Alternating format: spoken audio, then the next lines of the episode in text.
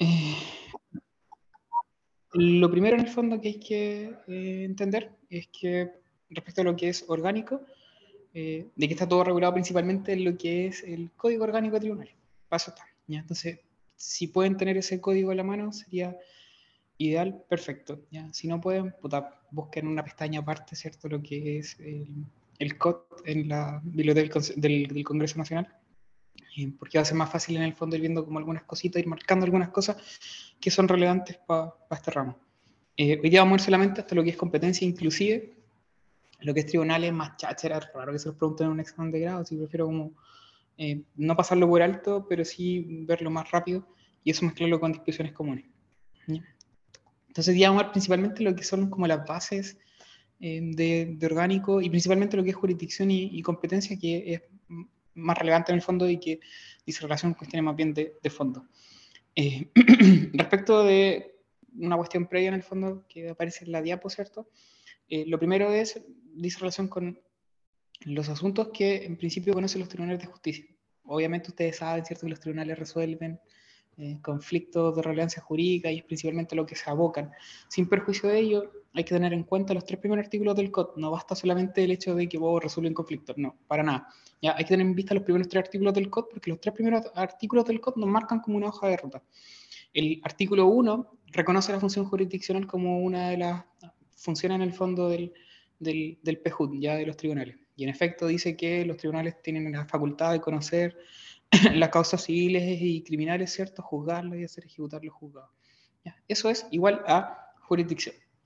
¿Vale? La función jurisdiccional está ahí reconocida y de hecho es un calco del artículo 76 de la, de la actual Constitución. Eh, respecto al artículo 2 del COD, es relevante también porque eh, se eh, en el fondo le atribuye a los tribunales de justicia otro asunto importante que no dicen relación tanto con la función jurisdiccional, sino que se refiere a asuntos o actos no contenciosos, ¿ya? Eh, que no implican una contienda, ¿cierto? Y como no hay una contienda, realmente no hay jurisdicción, porque la jurisdicción versa sobre eh, conflictos de relevancia jurídica.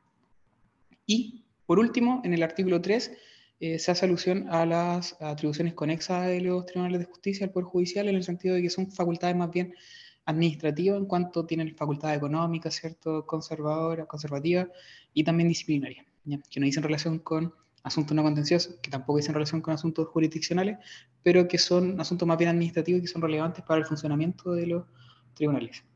Esos artículos traten de tenerlos a la vista porque en general se les pasan por alto y tienden a disminuir mucho lo que es la función de los tribunales. Bien, eh, Dicho eso, nos podemos empezar a meter un poco lo que es la materia, ¿cierto? Eh, como primera cuestión importante, o primera cuestión que en el fondo incluso les pueden preguntar un examen de grado, es, bueno, ¿qué es un conflicto? Ya, nosotros sabemos, ¿cierto?, que los tribunales principalmente en esencia se dedican a resolver, a resolver conflictos de relevancia jurídica. La pregunta es, ¿qué es un conflicto? Ojo con la pregunta, porque en el fondo no les, no les estoy preguntando eh, qué es un conflicto de relevancia jurídica, sino que la pregunta es, ¿qué es un conflicto? Entonces, en base a esa pregunta, ¿cierto? Que es más bien general, uno puede decir que un conflicto es una controversia de intereses o de posiciones. Eso es muy genérico. Y el conflicto, a su vez, se clasifica en dos tipos grandes de conflicto. ¿ya? Está el conflicto interno y externo, y el conflicto eh, de, con interés, o sea, el conflicto jurídico y el conflicto no jurídico. ¿vale? Eh, en cuanto a lo que es el conflicto interno, ¿cierto? Son aquellos que tiene uno consigo mismo ya esa típica weá de que ¿qué almuerzo hoy día? Almuerzo, no sé, una ensalada o me como unas papas fritas con, no sé, lo que sea. Eh, conflictos internos que en el fondo no tienen mayor relevancia, ¿cierto?, para lo que es el derecho. Y eh, los conflictos externos sí le importan en el fondo al, al, al, derecho, eh, pero no cualquier tipo de conflicto externo, ¿cierto?, sino que tiene que ser un conflicto externo de relevancia jurídica. De que podemos definir en el fondo lo que es el conflicto de relevancia jurídica como un conflicto intersubjetivo de intereses jurídicamente trascendente, arreglado por el derecho objetivo y que está caracterizado por la existencia de una pretensión resistida. ¿Vale? Eso como una noción bien, bien, bien básica de lo que es un conflicto de relevancia jurídica. Dichos conflictos, como dije, ¿cierto? son relevantes para el derecho, el derecho quiere hacerse cargo de ellos, ¿y por qué se quiere hacer cargo de ellos? Porque uno de sus fines es la paz social. necesita en el fondo solucionar esos conflictos de relevancia jurídica para que no nos agarremos a combo, ¿cierto?, en la calle o solucionemos las cosas mediante la autotutela. Eh, ahora, dicho eso, hice como un spoiler, hay distintas formas de solucionar los conflictos de relevancia jurídica. Eh, hacemos una triple distinción ahí, ¿cierto?, entre lo que es la autotutela, la autocomposición y el proceso de la heterocomposición. La autotutela eh, no es una forma válida, por regla general, de, solución de conflictos de relevancia jurídica. Eh, de hecho, está proscrita en realidad, ¿cierto? Porque uno, cuando entra lo que es el contrato social y bla, bla, bla, le entrega la facultad de imperio a los tribunales, al Estado más bien, perdón, eh, quien eh, a través de la función jurisdiccional se va a hacer cargo de, de, los conflictos de relevancia jurídica. De ahí que la autotutela esté más bien eh, apartada, ¿cierto? No es una forma válida, sin perjuicio de que existe, ¿ya? Y se consigue como la reacción directa y personal de quien se justicia con sus propias manos, ¿vale? Hay excepciones de todas formas donde en el fondo sí se acepta la, la autotutela, como por ejemplo son la legítima defensa, siempre y cuando se cumpla con los requisitos establecidos, ¿cierto? En, el, en la ley o también en el caso de la acción por rem, cuando, que está regulada en el Código Civil, cuando un árbol extiende su rama o raíz al predio, al inmueble del vecino, este va a poder cortarlas por su mera voluntad. ¿ya? ¿Se le ocurre algún ejemplo distinto de autotutela que esté validado por el ordenamiento jurídico? Voy haciendo preguntas medio hueonas y entre medio para poder tomar agua. ¿Se le ocurre algún ejemplo distinto de autotutela que esté reconocido o avalado en el fondo por el legislador que fuera procedente. Alguien dijo en el chat, podría ser el tema de las funas.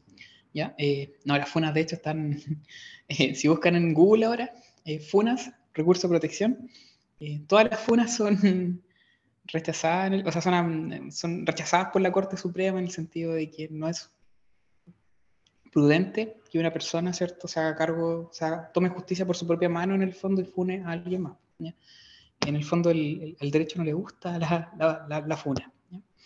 ¿Se le ocurre algún otro ejemplo? ¿Qué hacen los países cuando entran en disputa? Se agarran a bombazos, ¿cierto? Eh, ahora que está de moda Oppenheimer, eh, lo típico, ¿cierto? Temas de conflictos de derecho internacional, lo típico, digo, ya, eh, en el fondo, sobre todo antiguamente, cuando no habían cortes internacionales, era la autotutela porque los países agarraban, ¿cierto?, a balazo, ¿vale? Eh, hoy en día hay cortes en el fondo de carácter internacional que buscan evitar aquello, aún así en el fondo se dan conflictos, eh, eh, conflictos cierto armados entre países y aún así se mantiene la autotutela. Y de hecho hay un tratado internacional sobre la guerra justa que en el fondo busca evitar cierto el uso de no sé de armas nucleares etcétera etcétera etcétera o el daño a hospitales etcétera etcétera eh, la guerra en derecho internacional aún así puede en el fondo darse a entender como un caso de autotutela que está legitimada por lo hecho. Y en el chat, ¿cierto? La Lucila menciona otro ejemplo que eh, podría ser la huelga en el ámbito del derecho del trabajo, cuando los trabajadores, ¿cierto? Eh, por sus propios, la huelga legal, cuando los trabajadores, ¿cierto? Concurren a paralizar faenas con tal de poder obtener una mejor posición en las negociaciones colectivas. ¿Ya? Eso por un lado con la autotutela, por otro lado tenemos los métodos autocompositivos, que son formas eh, mediante las cuales bien ambas partes, mediante el mutuo acuerdo o bien una de ellas, deciden poner término al litigio planteado. Eh, en cuanto a la autocomposición, aparte de aprenderse el concepto, tienen que aprenderse las distinciones. Eh, en cuanto al hecho de em, si son unilaterales o bilaterales. Esa distinción es importante porque ahí extraemos varios tipos de métodos autocompositivos. Y dentro de esos métodos autocompositivos y los unilaterales tenemos la renuncia a un derecho, eh, antes de que eh, se entable ¿cierto? Una, una acción. Por otro lado tenemos el retiro de la demanda, que se dan aquellos supuestos de que se presenta la demanda, pero no se notifica en el fondo, ahí yo puedo retirarla sin ningún problema y yo procedemos a juzgado por otra parte, tenemos el desistimiento de la demanda, que son aquellos casos ¿cierto? donde se presenta la demanda, ya fue notificada la contraparte y eh, decido echarme para atrás. Eh, y en ese caso sí produce efecto de cosas juzgadas, y por otra parte tenemos el allanamiento, ¿cierto? que todo entiende más o menos de qué se trata en cuanto a que el demandado acepta los hechos como el derecho eh, de la demanda que en el fondo le fue notificada. Y por otro lado tenemos métodos autocompositivos bilaterales. Eh, ahí está la transacción que está regulada en el Código Civil, es un contrato. Eh, y a su vez también es un modo de extinguir las obligaciones que le aparece en el 567 del Código Civil. Eh, también tenemos la mediación, que es como habitual, ciertas materias de familia ustedes ahí manejan, que de hecho hay mediación, hay materias de mediación previa obligatoria. Está la conciliación también, que es un trámite obligatorio en materia de juicio ordinario al menos. no en todos los juicios civiles, pero en juicio ordinario sí. Está el avenimiento también, que es una especie de acto intraprocesal que suscribe las partes a fin de poner fin a un litigio que está pendiente. Y en materia penal tenemos la salida alternativa y está la suspensión condicional del procedimiento y los acuerdos reparatorios. Mediante estos métodos autocompositivos, ¿cierto? Lo que evitamos es que el juez, en definitiva, le ponga fin al asunto mediante una sentencia, ¿cierto? Y en el fondo son las partes las que, o una de ellas, las que le van a poner fin al, al mismo. Eh, y lo último, ojo con la transacción acá, eh, que puede ser importante como método autocompositivo, más allá que no parezca importante, eh, lo suelen preguntar igual en los exámenes de grado, porque al ser un contrato civil en el fondo, bueno, tanto la transacción, la conciliación como el avenimiento son importantes en esta parte de la materia, porque junto con ser métodos autocompositivos bilaterales, son también equivalentes jurisdiccionales. Lo vamos a ver un poquito más adelante. ¿Y qué significa que sean equivalentes jurisdiccionales? Es que producen mérito ejecutivo. ¿Y qué significa que producen mérito ejecutivo? Es que pueden ser ejecutados. ¿Y dónde pueden ser ejecutados? En un juicio ejecutivo. ¿Y por qué? Porque cumpliendo ciertos requisitos en el fondo eh, van a tener el carácter de título ejecutivo conforme a lo, a lo, señalado en el 434 del Código de Procedimiento Civil. Entonces, ojo con eso, transacción, conciliación y avenimiento. Eso. Y ya la última fórmula que tenemos para poder solucionar los conflictos de relevancia jurídica es lo que va a llamar más la atención a lo largo del día de hoy. Bueno, y también las tutorías posteriores que vamos a tener todos los jueves a las 2 de la tarde por si alguien más se quiere conectar habitualmente. Así que me siento tan solo. Eh, el proceso cierto que se traduce en lo que es la heterocomposición, son lo mismo, son sinónimos, ¿vale? Eh, en cuanto al concepto de proceso de heterocomposición, apréndanse el que van a ver después en disposiciones comunes. Nadie le va a preguntar esta hueá del proceso como método de solución de conflictos, ese concepto un poco callampe y relevante. Lo importante es saber, no está ahí la diapo, que el proceso es un conjunto de actos y actuaciones que realizan tanto las partes como el tribunal con la finalidad de eh, poner fin a un conflicto de relevancia jurídica mediante un acto de cosas jugadas, que produce cosas jugadas. ¿vale? es como un concepto del proceso, lo van a ver después en disposiciones comunes. Eh, ah, está ahí la diapo, está justo, pero está bajito, por si acaso.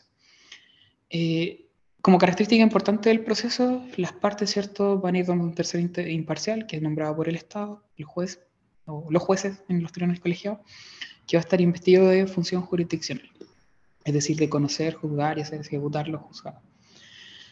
Eh, hay conceptos que son relevantes como básicos eh, antes de empezar a ver la materia, eh, que dicen relación con la acción y pretensión y el proceso y el procedimiento.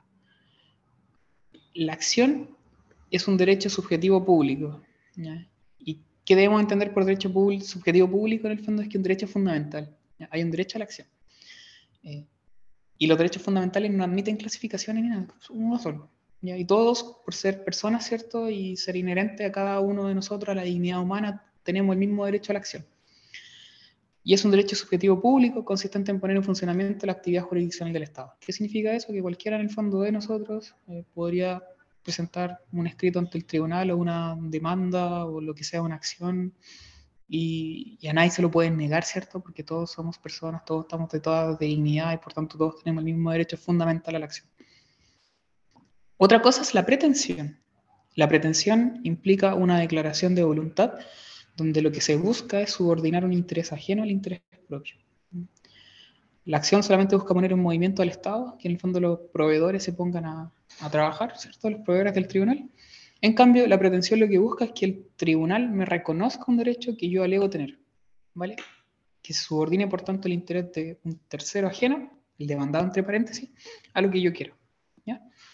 Eh, en una demanda de inmediación de perjuicio, ¿cierto? La acción es solamente el hecho de que yo pueda interponer la demanda y que la presente efectivamente y que el tribunal la tenga por acogida a tramitación.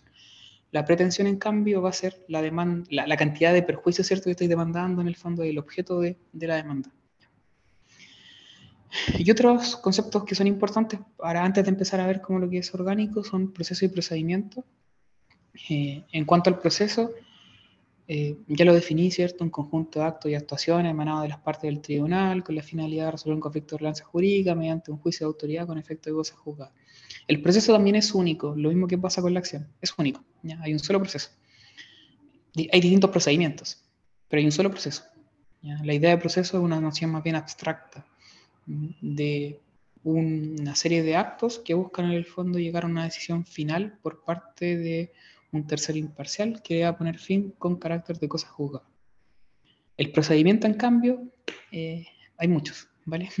Y podemos distinguir según su finalidad en declarativos, ejecutivos, cautelares, y dentro de los declarativos tenemos los meramente declarativos, tenemos los constitutivos, eh, y se me olvidó cuál era el otro, ya me, me ¿vale? Eh, declarativos, constitutivos y de condena, ese era el otro.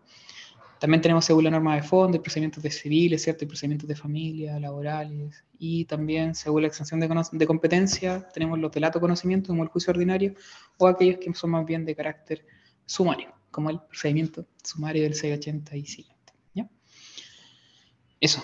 Si tienen alguna duda por ahora, levantan la manito nomás, o acá en Zoom, o bien le escriben por el chat. En general estoy tratando de estar atento a todas las webs, ¿vale? Eh, bien, como concepto de derecho procesal, tenemos que eh, el conjunto de normas que regula la actividad jurisdiccional del Estado para la aplicación de las leyes de fondo y su estudio comprende tanto la organización del Poder Judicial, la determinación de la competencia de los funcionarios que lo integran, esos dos ámbitos implican lo que el derecho procesal orgánico, y por otra parte también regula la actuación del juez y de las partes de la sustanciación del proceso, y eso dice relación más bien con el derecho procesal funcional. Eh, es, la, es la clasificación que tenemos del derecho procesal en orgánico y funcional. Y de hecho el funcional se dedica al estudio de los procedimientos en materia civil y penal junto también a los recursos contemplados. Eh, en general, lo vamos a ver esta semana y parte de la próxima es lo orgánico. En adelante, después de disposiciones comunes en adelante, vamos a ver más bien lo que es el derecho procesal funcional. Tiene otras denominaciones como derecho objetivo, derecho de procedimientos judiciales, pura hueá eso, No, no, no, es importante. Y en cuanto a sus características, tenemos que es de carácter público, eh, toda vez que el poder judicial ¿cierto? es un poder público y la función jurisdiccional es una función estatal.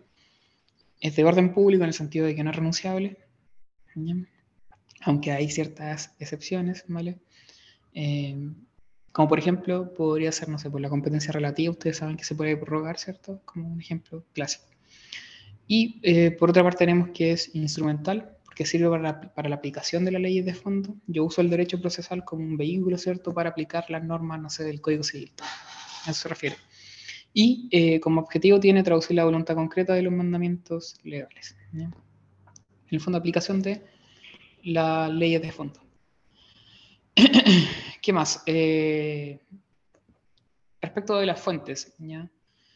tenemos que van a haber fuentes directas como fuentes indirectas también. Dentro de las fuentes directas, la Constitución, los tratados internacionales ratificados por Chile, la ley en sentido estricto, lo autocordado. Y en cuanto a las fuentes indirectas, jurisprudencia, doctrina, usos procesales y acuerdos de las partes, derecho comparado y los principios del derecho procesal con tres estrellitas, porque probablemente es de lo más relevante en cuanto a las fuentes en cuanto a las fuentes directas, dijimos Constitución Política de la República. ¿Por qué es importante la Constitución? En el fondo, una de las cuestiones que les pueden preguntar en el grado. Es importante porque contiene normas y principios básicos del derecho procesal. Y ahí tenemos el debido proceso, las garantías procesales, las garantías penales. Regula también un capítulo entero, ¿cierto?, el Poder Judicial, que creo que es el 6 o el 7, no me acuerdo. Y por otra parte, también el capítulo siguiente, de hecho, habla del Ministerio Público. Asimismo, reconoce la facultad del poder de imperio, ¿cierto?, de los tribunales de justicia. Son distintas normas que eh, van a formar parte de lo que es el derecho procesal en general. Eh, como cuestión relevante es el debido proceso, que es un conjunto de derechos procesales mínimos contenidos en la Constitución Política de la República y también en los, los tratados internacionales sobre derechos humanos que versan sobre cuestiones más bien procesales. Y ahí tenemos distintas garantías. Ojo, el debido proceso es como un conjunto de garantías, un conjunto de derechos. Y dentro de ese paraguas, ¿cierto? Entran varias varios derechos aparte, como son la igualdad de partes, el derecho al juez natural, el derecho a no ser juzgado por comisiones especiales, el derecho a la acción y la defensa, bla, bla, bla, bla. Algunos de estos los van a encontrar en el 19 número 3 de la Constitución Política de la República, no todos ya, porque el código es bastante excueto en el artículo 19 número 3. Sin perjuicio de ello, por los tratados internacionales uno puede incorporar otros derechos fundamentales dentro de lo que es el debido proceso. Además, el 19 número 3 de la Constitución, ¿cierto? Habla del derecho a un proceso racional y justo. ¿Qué entendemos por un derecho procesal racional y justo? Muchas cosas. ¿ya? Entonces, como que por ahí también uno puede meter muchos derechos procesales aparte que pueden incorporarse dentro de lo que es el debido proceso. Ojo ahí, porque el 19 número 3 en ninguna parte habla del derecho al debido proceso. Simplemente habla, nombra algunas garantías eh, a favor de, las personas, ¿cierto? De los sujetos eh, de la sociedad, pero no habla del debido proceso como tal expresamente. Pero habla de esta noción de un procedimiento racional y justo, que podemos entenderlo como eh, un símil. En cuanto a los tratados internacionales ratificados por Chile y versan sobre materias de procesal, sobre temas procesales, tenemos dos principales tratados que son relevantes, el Pacto Internacional de Derecho Civil y Político y también la Convención Americana de Derechos Humanos. Eso es como lo más relevante dentro de los tratados que han sido firmados y ratificados por Chile. Hay más, obvio que sí, pero esto es como lo, lo, más relevante para estos efectos. Luego tenemos la ley en sentido estricto como una fuente directa, Código Orgánico de Tribunales, Código de Procedimiento Civil, entre otros, ¿ya? Y muchos otros textos que en el fondo van a tener normas procesales. Incluso el Código del Trabajo, ¿cierto?, tiene normas procesales. La ley 19.968 que crea los tribunales de familia y que regula el procedimiento de familia. Entonces son normas procesales, ¿vale? Eh, y la última fuente directa que tenemos acá son los autocordados, que son normas jurídicas dictadas en ejercicio de las facultades económicas de los tribunales superiores de justicia con el fin de velar por un mejor servicio de justicia o complementar materias no expresamente reguladas por la ley. Se critican, ¿por qué se critican? Porque muchas veces exceden el ámbito normativo de lo que son los autoacordados, ¿ya? Deberían tener como fin mejorar el servicio de justicia o bien complementar materias no expresamente reguladas por la ley. Pero ¿qué es lo que pasa con muchos autoacordados? Regulan básicamente procedimientos completos. Eh, ¿Algún ejemplo de un autoacordado? ¿Se le ocurre alguno? ¿Algún ejemplo de autoacordado? El que establecía la forma de las sentencias definitivas muy bien, ¿cierto? A ese sí un autocordado que en el fondo eh, no es tan criticable, ya que dictado por la Corte Suprema, ¿cierto? Es como para darle cierta estructura a la sentencia. ¿Algún otro? El de tramitación de la acción de protección. Sí, y ese sí puede ser cuestionable, ¿cierto? Porque está regulando una acción constitucional del artículo 20 de la Constitución y es como que hace un autocordado regulando esta web. Ya, no, no tendría por qué, ¿vale? Pero, bueno, la Corte Suprema llena vacíos de repente mediante autocordados y una forma de, poder mantener también la continuidad ¿cierto? del Poder Judicial. Respecto a la naturaleza jurídica del autocordado, tenemos que un acto administrativo de carácter normativo y en cuanto a su clasificación, según la forma, tenemos que puede ser por mandato constitucional o legal, eh, o bien eh, la segunda es como manifestación de una facultad económica del Poder Judicial, es decir, para el mero eh, mejor servicio de los tribunales. Eh, y según su extensión tenemos aquellos que emanan de la Corte Suprema, que van a regir a nivel nacional, y también aquellos que emanan de Cortes de Apelaciones, que van a regir solamente la jurisdicción de la Corte de Apelaciones respectiva. Por ahí hubo un, algún auto acordado que en el fondo tuvo mayor alcance, que era el corte del auto acordado. Ustedes son muy jóvenes para esta wea, pero antiguamente había una cosa que se llamaba presuma, si lo ven en alguna punta, y la presuma borra de la mente porque es una wea que ya no está en vigencia desde, la, desde que entró en vigencia la ley de tramitación electrónica pero la presuma era una cuestión que emanaba de un auto acordado de la Corte de Apelaciones de San Miguel, si no me equivoco, como del año 90. Y se empezó a aplicar en todo el, en todo el país. Pero una agua muy random, ya no tiene vigencia, pero pueden pasar algunos desajustes por lo mismo, porque los autoacordados son muchos para rellenar. ¿ya? ya. Respecto a la fuente indirecta, tenemos la jurisprudencia, la doctrina, los usos procesales, los acuerdos de las partes, el derecho comparado. No me quiero meter en cada uno de ellos porque lo encuentro relevante para el grado. Tienen que saber que existen como fuentes indirectas, sí. Tienen que manejar un concepto de ellos, sí. Y eso, no tienen que manejar más tampoco. Eh, y, relevante meterse muy en el fondo de esta weá no es importante. Lo que sí es importante eh, son los principios del derecho procesal, ¿vale? ¿Y por qué? Porque consiste en un núcleo básico que debe ser respetado por el legislador, por las partes y también por el juez. Eh, respecto de los principios procesales del, derecho procesal, nos podemos encontrar con varias formas de esquematizarlo, ya, a depender de la punta del cual estudien. Eh, nosotros en la UDAL estudiamos al menos de los manuales del, del, profesor Diego Palomo y por lo mismo los esquematizamos de la siguiente forma. Están los principios jurídicos naturales que son inherentes a todo proceso. Están los principios jurídicos técnicos que también son conocidos como los principios formativos del procedimiento. Y también tenemos las reglas procesales que consisten en estas dualidades mediante las cuales el legislador va a poder eh, regular cierto un, procedimiento, oralidad de escrituración, concentración de concentración, etcétera, etcétera, etcétera. Independiente de la estructura que en el fondo puedan pillar en el manual o en el apunte del cual estén estudiando, lo cierto es que los principios como que se suelen repetir, ya son más o menos los mismos y el contenido también es más o menos el mismo. Salvo aquí algunas innovaciones que vamos a ver, pero en general no hay mayor diferencia, entonces no se calienta tampoco la cabeza mucho en, ay, no, es que mis apuntes son muy distintos, este, da, igual, ¿vale? Eh, respecto de los principios jurídicos naturales, ¿ya? son inherentes a todo proceso, es decir, son característicos de lo que es el debido proceso. Sin estos principios, sin la presencia de estos principios en un marco de un procedimiento, no podemos hablar de un proceso. Dijimos cierto día muchos procedimientos y es solamente un proceso, una noción abstracta de proceso. Si los procedimientos no contemplan estos principios jurídicos naturales o en el fondo están en manifiesta infracción de ellos, en contravención a ellos, entendemos que no hay debido proceso.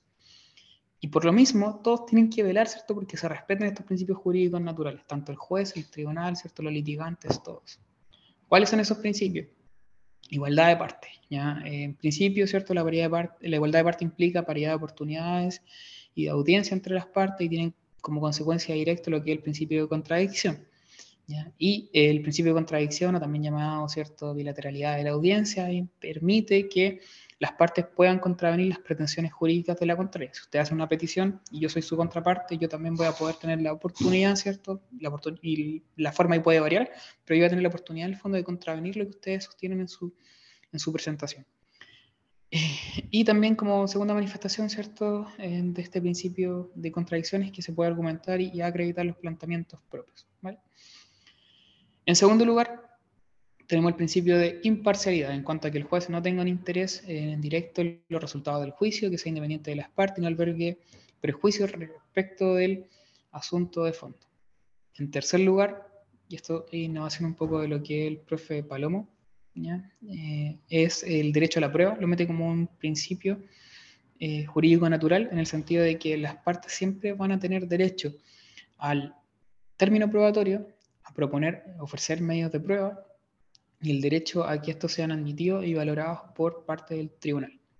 Esto se ve después, ¿cierto? En juicio ordinario vamos a, ver, vamos a ver un poco más el desglose lo que el derecho a la prueba, esto es una noción más bien general porque estamos hablando como un principio. Eh, luego tenemos el derecho al recurso, donde también innova el profe, en el sentido de que se sostiene que es un derecho subjetivo de quien interviene en el proceso a cualquier título y condición para que se corrijan los errores del juez que le causan grave o perjuicio.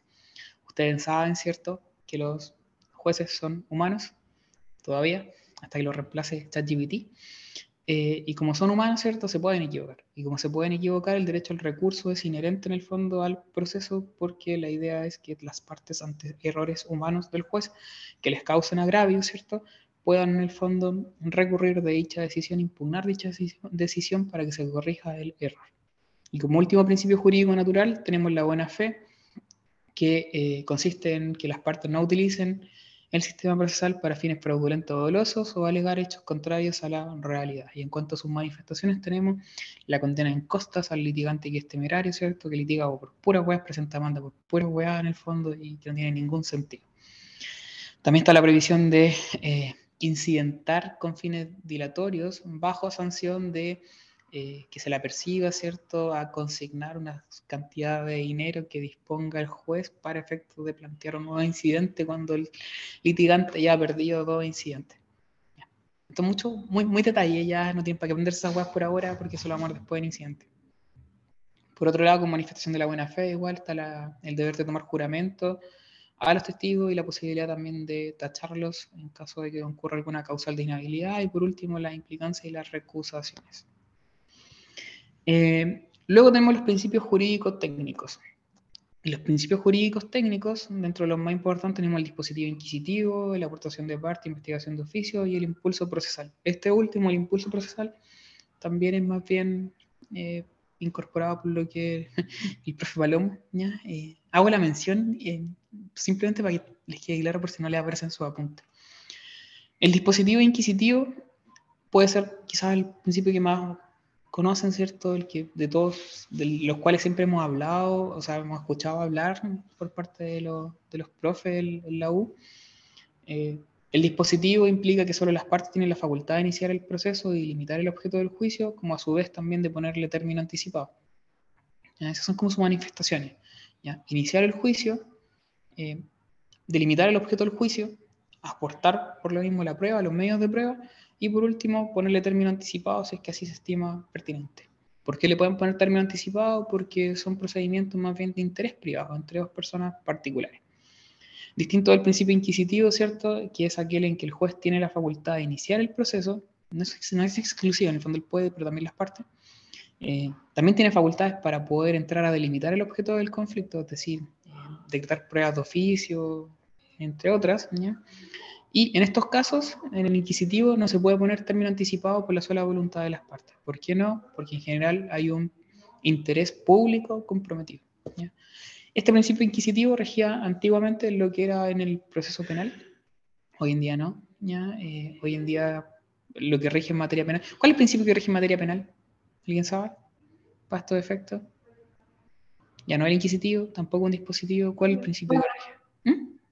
Acusatorio. Muy bien, ¿cierto? El principio acusatorio. ¿Y qué implica el principio acusatorio? Pues sale un poco de esta lógica, el dispositivo inquisitivo. ¿Qué implica el acusatorio?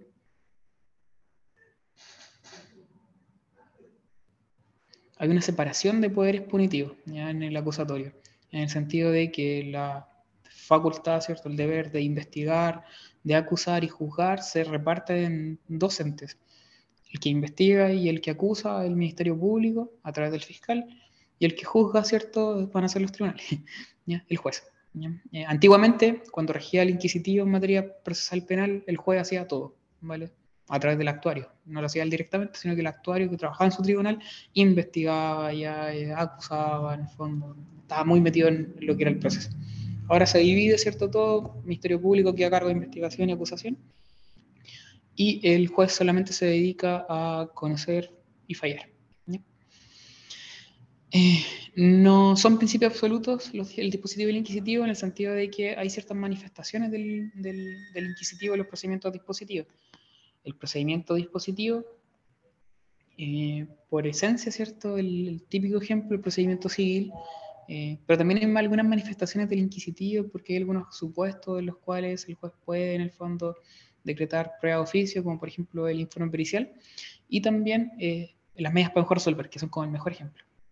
Las medidas mejor resolver del 159 del Código de Procedimiento Civil son el mejor ejemplo del inquisitivo. Estos dos principios, dispositivo e inquisitivo, van muy ligados con la aportación de parte y la investigación de oficio. La aportación de parte consiste en que la iniciativa probatoria corresponde principalmente en las partes, ¿ya? careciendo el juez de la facultad para decretar prueba de oficio. Tampoco es absoluto porque de hecho mencionamos como un ejemplo, ¿cierto? Lo que son las medidas para mejor resolver o la prueba pericial en materia civil donde el juez puede decretarla de oficio. La aportación de parte está estrictamente vinculada, por ende, con lo que es el principio dispositivo, y por otra parte, el inquisitivo se vincula eh, muy eh, íntimamente, ¿cierto?, lo que es el principio de investigación de oficio. ¿Y qué implica el principio de investigación de oficio? Es que es el Estado ya el que en el fondo va a tener iniciativa para poder eh, aportar o producir pruebas. Em, a través del tribunal, obviamente, en general. Eso. Eso, eso, eso. Me adoré. Muy bien.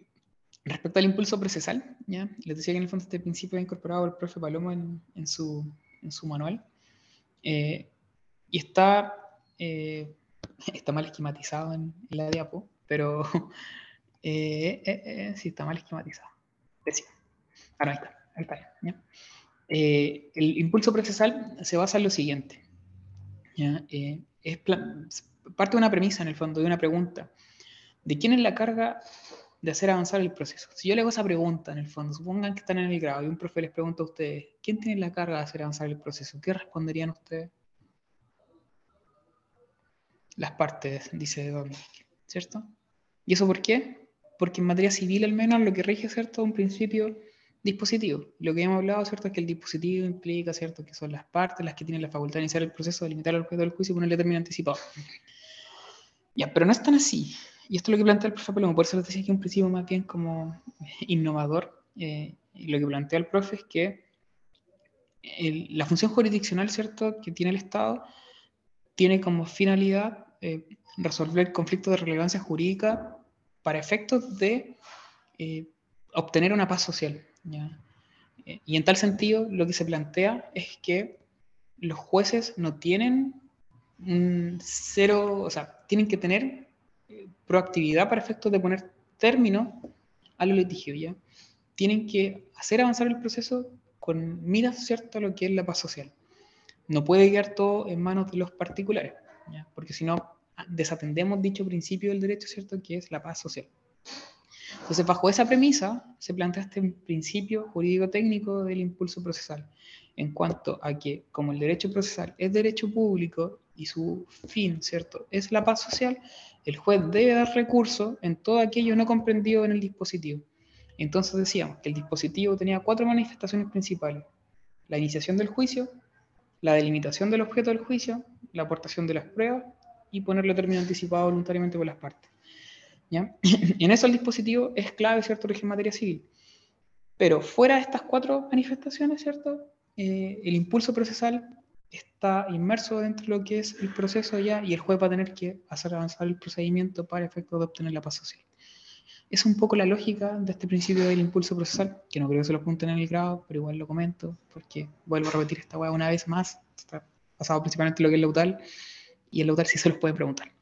Muy bien, y el otro principio es el de la adquisición procesal, y esto se los pueden preguntar, eh, que consiste en que los resultados de las diligencias probatorias que se realizan en el marco del procedimiento son del proceso, ¿ya? con prescindencia de las partes que la haya realizado o que la haya solicitado. Hoy día andaba en el, en, el Licantén Guayandón y una causa en el fondo constituyendo un patrocinio poder que la estoy tomando como ya habiendo vencido el probatorio. Eh, y yo iba por el demandado, ¿vale? Eh, y en el fondo el abogado de, el colega, el abogado del demandado, ya, quien yo voy a representar ahora, eh, puta, se le pasó el probatorio, no acompañó ningún medio de prueba, no incorporó nada, ya ni siquiera rindió la testimonial, eh, presentó lista de testigos, pero no incorporó la testimonial. Eh, y la otra parte, el demandante, sí rindió todos sus medios de prueba, incorporó documental e incorporó también un informe de perito. Ya presentó un informe de perito, solicitó en el fondo la pericial y todo el tema. El tema es que eh, aún así, la prueba que él rindió, el demandante, la contraparte, eh, es contraria a sus intereses toda vez que el informe pericial le salió malo. ¿vale? ¿Y qué es lo que hace uno después, cierto? Uno agarra en el fondo, hace una observación a la prueba muy bonita en el fondo, diciendo que en virtud del principio de adquisición procesal, por mucho que no hayamos rendido prueba oportunamente, todo da a entender, ¿cierto?, que la posición del demandado es la que tiene la razón, más allá que en el fondo no se haya incorporado prueba alguna. Eh, de eso se trata la adquisición procesal, ¿vale? La prueba del proceso, el demandante no puede decir como, uy, el informe pericial me salió malo, en el fondo no lo pesquemos, ya seamos indiferentes a no funciona así, una vez que se incorpora el medio de prueba a la causa, se entiende que es parte del proceso y cualquiera de las partes se puede aprovechar de ella o bien le puede afectar a cualquiera de las partes, ¿vale? Y por último, tenemos las reglas procesales que son conocidas generalmente como subsistemas procesales. Y ahí tenemos principalmente lo que es la oralidad de escrituración. Eh, la oralidad implica que la sentencia se va a dictar en el procedimiento en base al material recogido en las audiencias.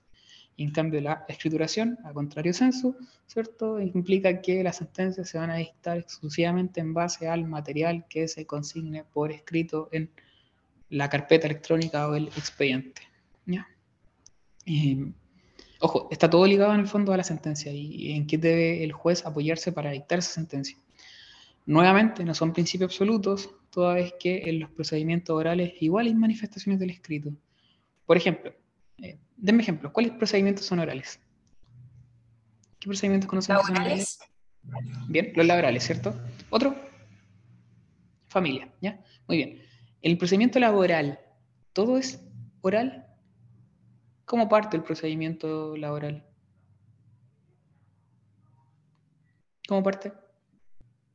¿Escrito? Por demanda, ¿cierto? Por una demanda escrita. Y la contestación en el juicio ordinario laboral también es por escrito. Entonces, por más que efectivamente el material probatorio se rinda de cierta manera oral y las audiencias sean orales, no son exclusivos y lo más, lo más, importante quizás está ahí en ese tema, ¿cierto? Más bien oral, para acreditar las alegaciones que dice en la demanda o en la contestación. Pero eso no implica en el fondo que sean simplemente orales de manera exclusiva, pues ya también van a haber manifestaciones de la escrituración. En efecto, las demandas y las contestaciones suelen ser por regla general por escrito. Y la oralidad está ligada con otros tres subprincipios. Por un lado, la concentración, en cuanto a que la actividad procesal se debe concentrar en el mínimo de audiencias posible. Ustedes ya saben, ¿cierto?, de que en general los procedimientos orales se concentran en dos audiencias. Esa es como la regla general. Más allá de que hay algunos procedimientos que son en una sola, pero en general son dos audiencias: la audiencia de preparación o preparatoria y la audiencia de juicio. Eh, y por otra parte, tenemos la Inmediación como principio en cuanto a que el juez debe estar en contacto directo tanto con las partes como también con los medios de prueba. Por eso va a estar al frente ¿cierto? del estrado de los procedimientos orales, incluso evaluando en el fondo qué es lo que dicen los testigos, tomando nota. Eh, y por otro lado, la oralidad se vincula muy fuerte con la publicidad en general, pues son procedimientos orales en el fondo, son en salas públicas, ¿cierto? Salvo eh, asuntos excepcionales en los cuales no se permite el ingreso al público por materia en específico eh, donde la privacidad ¿cierto? está protegida. Y por otra parte tenemos la escrituración, y tampoco es absoluto, ¿cierto? Porque los procedimientos civiles, que es como el típico ejemplo de procedimiento escriturado, también hay actuaciones orales. ¿Se le ocurre algún caso de alguna actuación oral en el marco del procedimiento civil? ¿Algún ejemplo? Las apelaciones. Ojo, la apelación, la apelación son por escrito, en los procedimientos civiles. Eh, la prueba testimonial dice la Javiera, correcto. La prueba testimonial en el fondo es como el mejor ejemplo de una actuación que es de carácter verbal. Eh, otro, la confesión de parte, ¿cierto? La absolución de posiciones, cuando se cita en el fondo una de las partes a confesar. En esos dos casos, ¿cierto? Hay manifestaciones muy claras de lo que es la oralidad, más allá que después se tenga que levantar un acta por escrito en el fondo igual y el juez va a tener que leerla para poder fallar. Eh, o considerarla dentro como, un medio probatorio. Pero eh, aún así las actuaciones como tales se dan de manera oral. Y si hay que promover un incidente, lo tenemos que hacer de manera oral. E incluso en los procedimientos sumarios, ¿cierto? Hay un comparendo que es de carácter verbal. Hay que todos, más allá de que todo se levante acta por escrito, hay actuaciones igual que son orales.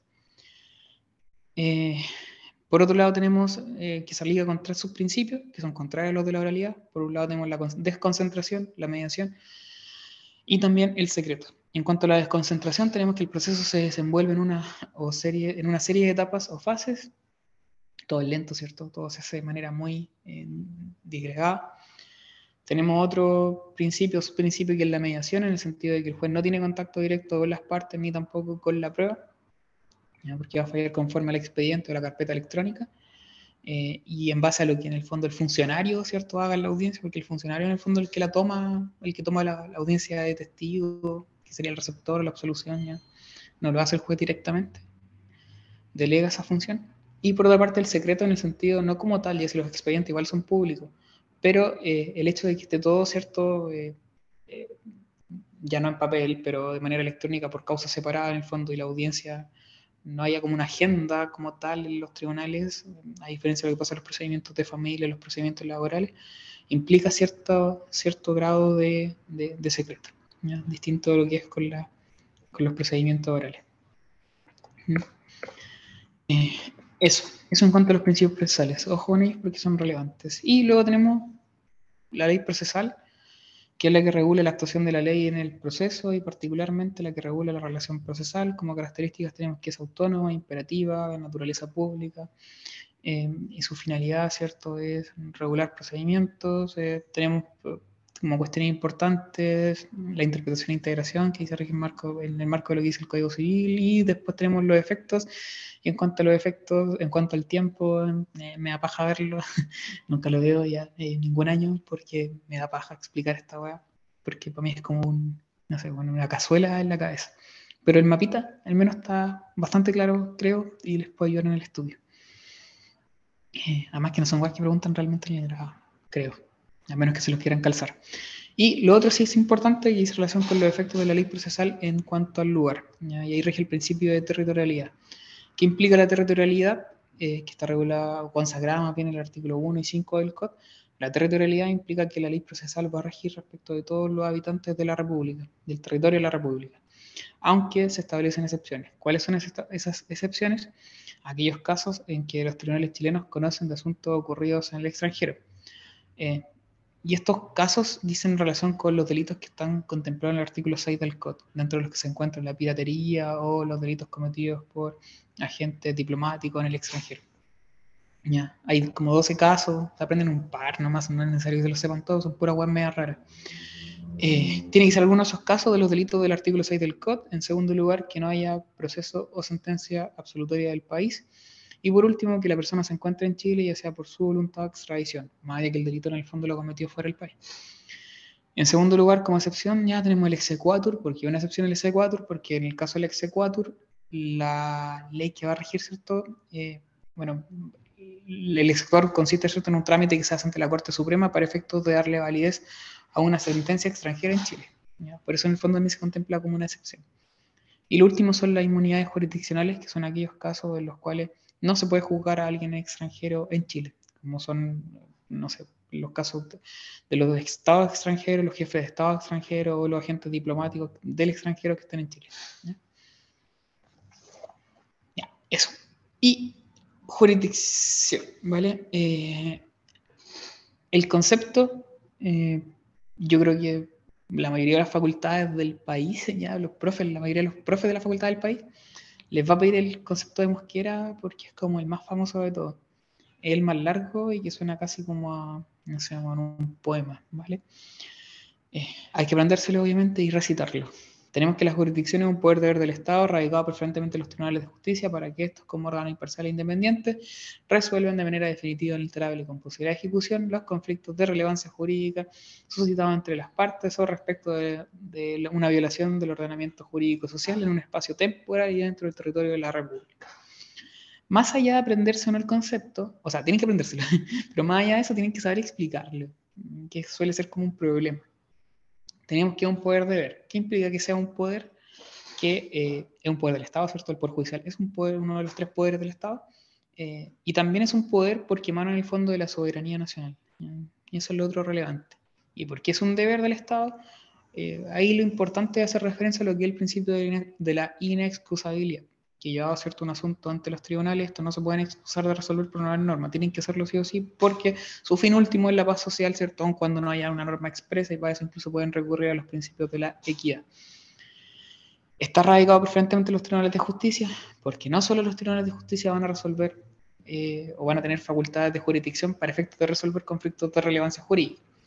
¿Se les ocurre algún ejemplo de eh, órganos que no sean tribunales de justicia, que resuelvan o que ejerzan más bien jurisdicción, que resuelvan conflictos de, interés jurídico.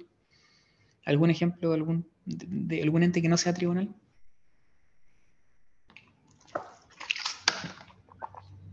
¿Alguien, alguien, alguien?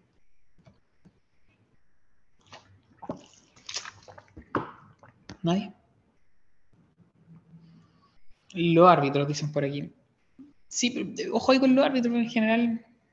Ya lo, voy a dar, ya. Sobre todo en el caso del árbitro, ¿cierto? Que está constituido por eh, un compromiso de las partes, una cláusula compromisoria de las partes en un contrato. En aquellos, donde en aquellos casos donde en el fondo el juez los nombra es un poco más discutible, pero, pero sí. Aún así, están supeditados, ¿cierto? Lo que son los tribunales. Sí, el Senado, ya lo dice el SEA. ¿ya? Eh, el Senado es como el mejor ejemplo para estos casos. Y cuando el Senado resuelve conflictos de relevancia jurídica, en el caso de las acusaciones constitucionales, ¿cierto? Em, últimamente estamos con un tiempo en el boom de, la, de las acusaciones constitucionales.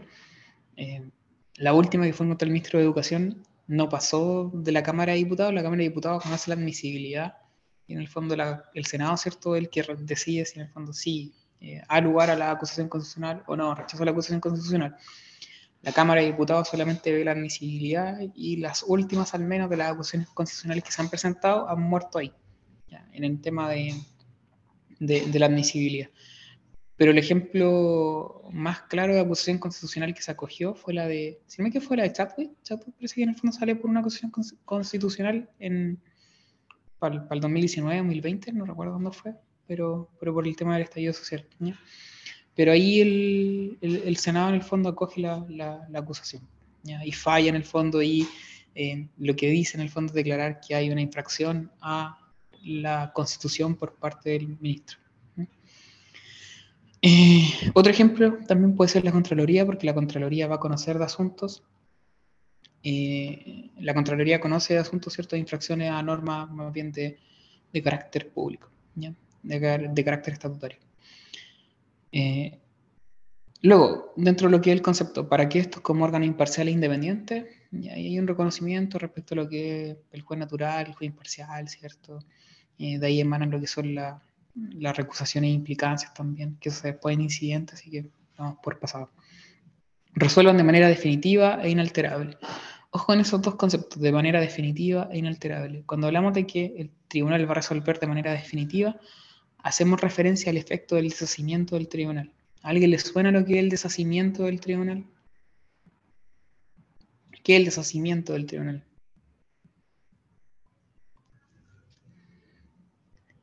El deshacimiento del tribunal ¿ya? es un efecto de las sentencias definitivas interlocutorias que impide al tribunal que dictó una resolución modificarla una vez que ha sido notificada a alguna de las partes. Eso es lo que es el deshacimiento del tribunal. Por tanto, los tribunales dictaron una resolución, resuelven de manera definitiva. E inalterable, ya lo, de inalterable, el concepto inalterable, hace relación con otro efecto de la resolución de la sentencia, que es la cosa juzgada. ¿Alguien me puede dar un concepto de cosa juzgada? Improvisen, no, inventen, para no hablar solo. ¿Algún concepto de cosa juzgada?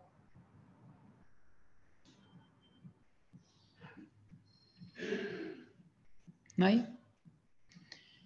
La cosa juzgada, ¿cierto? Es un efecto de las sentencias definitivas e interlocutorias, una vez que están firmes ejecutoriadas y que impiden, ¿cierto?, eh, que el asunto que se ha resuelto vuelva a discutirse en lo sucesivo y además permiten, ¿cierto?, que eh, la decisión se pueda ejecutar en un, en un, procedimiento compulsivo. Hola, disculpa. Dime, Javier. ¿Te puedo hacer una pregunta, verdad? Es que nunca entendió la diferencia entre ejecutoria y firme. Ya, eso lo veamos la próxima semana, pero te lo respondo al tiro. Eh, el código no hace distinción. ¿ya? Si revisáis el artículo 174 del Código de Procedimiento Civil, que en el fondo habla, ¿cierto?, de cuando la sentencia está firme, ejecutoriada. Eh, habla, eh, la conjunción que usa es firme o ejecutoriada, ¿vale? Y como usa la, la, conjunción o, la hace sinónimo. Entonces, para el Código de Procedimiento Civil, firme o ejecutoriada es lo mismo, ¿ya? Pero para la doctrina no. a la doctrina le gusta hacer distinciones huevonas que en el fondo el código no hace, y la, la doctrina distingue. La doctrina distingue lo que es firme, que es cuando ya no procede recurso alguno, ¿ya? y ejecutoriada cuando ya se cumplió. ¿Vale? Porque una cosa es que algo esté firme, ¿cierto? Que ya no procede recurso alguno, y otra cosa es que esté ejecutoriada porque se ejecutó y se cumplió. Si yo, por ejemplo, tengo una sentencia definitiva en contra de tuya, Javiera, eh, de una demanda X, ¿ya? y el tribunal te condena a pagar 10 millones de pesos, y ya no hay recursos más porque fuiste a la Corte Suprema y todo, eso está firme. ¿ya? O puede estar firme si cumple con alguno de los presupuestos del 164. Eh, pero no necesariamente está ejecutoriado. Va a estar ejecutoriado cuando tú pagues. ¿Se entiende? Y de hecho, si tú no pagas, en el fondo yo la puedo ejecutar. esa es la distinción que hace la doctrina. Para efectos del Código de Procedimiento Civil son sinónimos. ¿Se capta? Sí, sí, me quedó muy claro. Gracias. Eh, eso, ¿ya? Eh, y, y, y, y, ¿qué seguía? ya, resuelve de manera efectiva, inalterable y con posibilidad de ejecución. ¿ya? Un poco lo que hablábamos recién. ¿ya? Eh, en el sentido de que la jurisdicción permite que estos fallos, ¿cierto? Estas sentencias se puedan ejecutar. Y se habla de posibilidad de ejecución. ¿Y por qué posibilidad de ejecución? Porque no todas las sentencias es necesario que se ejecuten. ¿Cuándo no es necesario que se ejecuten? Cuando, por ejemplo, se cumplan voluntariamente. Porque voy a ejecutar algo en un procedimiento ejecutivo, en un cumplimiento incidental, si ya se cumplió voluntariamente. Y los otros casos donde no va, a no va, a ser necesario ejecutar las sentencias son los casos en que éstas sean de carácter eh, meramente declarativa o bien eh, constitutivas, porque con la sola dictación de las sentencias se entienden que están ejecutadas. Eh, las de condena son aquellas que se pueden ejecutar siempre y cuando no se hayan cumplido voluntariamente.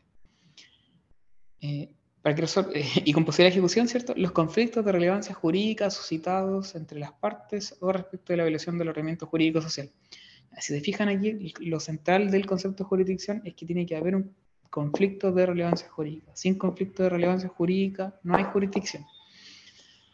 Que se han suscitado estos conflictos entre las partes y ahí lo que se reconoce es el conflicto privado entre dos sujetos determinados X o bien con respecto a la violación del ordenamiento jurídico social.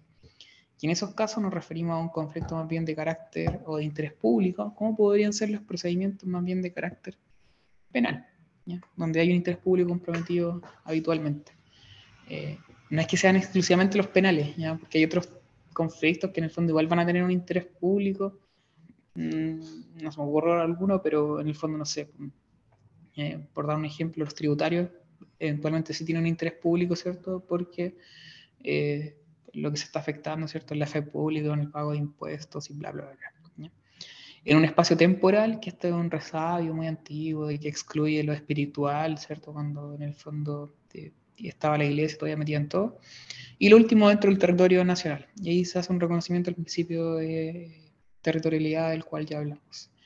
La jurisdicción, como cosa importante, no está definida en el, en el, en el ¿cómo se llama esto? En el ordenamiento jurídico, eh, el concepto de jurisdicción no está definido en el, ordenamiento jurídico. Sin perjuicio de ello, el artículo 76 hace referencia a la función jurisdiccional, al igual que el 1 del COD, que son artículos que son casi calcados, ¿cierto? Que ya vimos. Al menos lo que el 76 inciso primero, porque después es un poquito más largo. En cuanto a sus características, las de la jurisdicción no las voy a nombrar porque en realidad las sacan del propio concepto es constitucional, jerarquizado, emana la soberanía, independiente, no clasificable, etcétera, etcétera, etcétera. La jurisdicción, por otra parte, se clasifica y tenemos dos clasificaciones que son relevantes. La primera es de derecho y equidad y la otra es la contenciosa y la no contenciosa.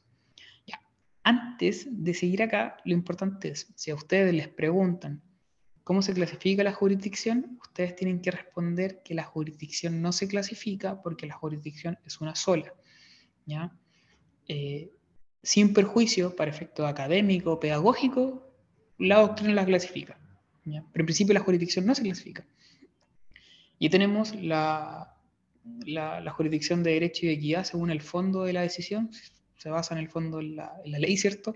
O más bien en principios de equidad, está reconocido esto en el artículo 170, número 5, que dice relación con el contenido de la sentencia definitiva, donde se hace alusión al principio de la inexcusabilidad, ¿cierto? De los principios de la equidad en caso de que no haya norma que resuelva el conflicto. Y por otro lado tenemos la contenciosa y la no contenciosa. Eh, y esta jurisdicción no contenciosa como, como concepto se clasifica porque dijimos que de hecho la jurisdicción tiene como objeto central el conflicto de relevancia jurídica. Por tanto, decir jurisdicción no contenciosa es un poco contradictorio. Eh, de ahí que tenga o reciba más bien otro nombre, que es la jurisdicción voluntaria, también se le llama así. También se, también se suele en el fondo criticar este concepto porque no es voluntario, porque en realidad los casos en los cuales vamos a tener que ir a, un, a presentar un asunto voluntario al tribunal es porque la ley lo remite a ello, no remite a ello. Por ejemplo, ley de cambio de nombre, 17.344. ¿Qué es lo que dice esa ley? En el fondo, que si me quiero cambiar el nombre porque a lo mejor me es ridículo, eh, ¿qué tengo que hacer? Tengo que ir a un procedimiento voluntario al tribunal de mi domicilio. No es que yo pueda ir al registro civil no me a cambiármelo, no, no es así. En el fondo, la ley me manda al tribunal y por tanto no es tan, no es tan voluntario el hecho de que yo asista o no asista a, a, dicho, a dicho ente. Eh, respecto a los asuntos no contenciosos, no lo suelen preguntar en los exámenes de grado, por lo que tengo entendido. En UTAL no al menos, eh, en otras universidades no que yo sepa tampoco, pero a modo muy eh, básico y que me parece relevante igual que lo, lo, sepan, porque en algún momento van a ser abogados o abogadas, entonces puta, tienen que manejar nociones básicas al menos. Y es que el efecto de cosas juzgadas no se produce por regla general, sin perjuicio de que si va a haber cosas juzgadas en caso de que el dictamen que se haya dictado en esos procedimientos voluntarios, dictamen o sentencia, como quieren llamarlo, ya se haya ejecutado. Eh, si yo me cambio el nombre y voy después inscribo la sentencia en el registro civil, ya hay cosas juzgadas, no se puede modificar.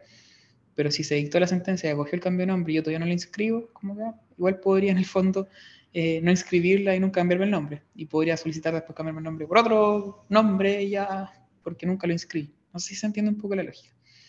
Y de hecho, si yo presento una solicitud, voluntaria el tribunal me la rechaza, nada obsta que después pueda, volver a presentarla de nuevo, porque no hay cosas juzgadas, eventualmente me la van a coger si es que cambiaron un poco las circunstancias. En cuanto a la prueba, que se rindan estos procedimientos, eh, se aprecia provincialmente y eso es como una alusión a lo que vendría siendo la zona crítica, que después la mueren ordinaria. Si existen terceros interesados, pueden oponerse en el fondo, en esos casos los asuntos se transforman en contencioso. Son esencialmente modificables el dictamen, ya dijimos por qué, porque la cosa juzgada es más bien excepcional, y proceden tanto los recursos de apelación como de casación, tanto en la forma como eventualmente en el fondo ante el fallo del recurso de apelación. Eh, aunque suene raro, si puede haber casación en el fondo. Pónganse ustedes que tramitan una posición efectiva y no sale como ustedes pidieron, pueden apelar a ese fallo del tribunal eh, y después incluso podrían casar en el fondo si es que se le antoja. Eh, respecto a los momentos jurisdiccionales, que igual son importantes y que también se extraen ¿cierto? del artículo 66 de la Constitución y también del artículo 1 del COD, tenemos como, como momentos importantes el conocer, el juzgar y hacer ejecutar lo juzgado. En cuanto al conocimiento, el juez va a conocer tanto de los hechos como también de la prueba, va a juzgar, ¿cierto? En el sentido de resolver el conflicto de relevancia jurídica a través de principalmente la sentencia definitiva y por último hace ejecutar lo juzgado eh, una vez que en el fondo ya se falle la sentencia y esta no ha sido cumplida voluntariamente, siempre y cuando se trate de una sentencia de condena, porque ya dijimos que las meramente declarativas y las constitutivas no necesariamente se deben ejecutar. ¿ya? No todos estos momentos jurisdiccionales son esenciales en el sentido de que tienen que estar presentes siempre. Hay algunos que son más bien de carácter eventual, como por ejemplo la prueba. La prueba es eventual porque perfectamente podría no haber término probatorio en caso de allanamiento del demandado. Ahí simplemente nos saltamos la etapa y el juez dicta sentencia. Eh, tampoco cuando hay acuerdos probatorios entre las partes, o también, por ejemplo, cuando lo que hace el demandado es admitir los hechos, pero discute el derecho. Eso no es igual a allanamiento, pero en el fondo, ¿para qué vamos a tener que rendir pruebas? En realidad está admitiendo los hechos, solamente discute la aplicación de, del derecho. Eh, entonces, la, la, fase de conocimiento de la prueba es eventual y la otra que es eventual es la de hacer ejecutar los juzgados. Porque, insisto, si se cumplió voluntariamente, no hay nada que ejecutar. Lo mismo si se trata de un fallo que es meramente declarativo o constitutivo. Por otra parte, tenemos como límite jurisdiccional el territorio, ¿ya? en el sentido de que la jurisdicción solamente se aboca a lo que son los asuntos que, o sea, tiene que juzgar ¿cierto? A, los habitantes que están dentro del territorio de la República, salvo excepciones que ya vimos. Está también como límite jurisdiccional legalidad, la temporalidad, la materia, la competencia.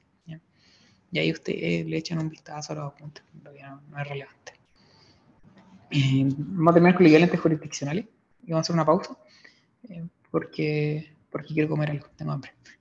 Eh, en cuanto a las atribuciones conexas, ya dijimos que estaban consagradas en el artículo 3 del COD, ¿cierto? Como una materia importante que tienen que conocer los tribunales de justicia, y aquí tenemos tres tipos de facultades que son relevantes: las facultades conservadoras, conservativas, las facultades disciplinarias y por, otra parte las facultades económicas. Respecto a las facultades conservadoras, son aquellas que buscan eh, velar por una actuación competente de los órganos estatales y también por la protección de los derechos fundamentales que estén consagrados en la Constitución también y la ley.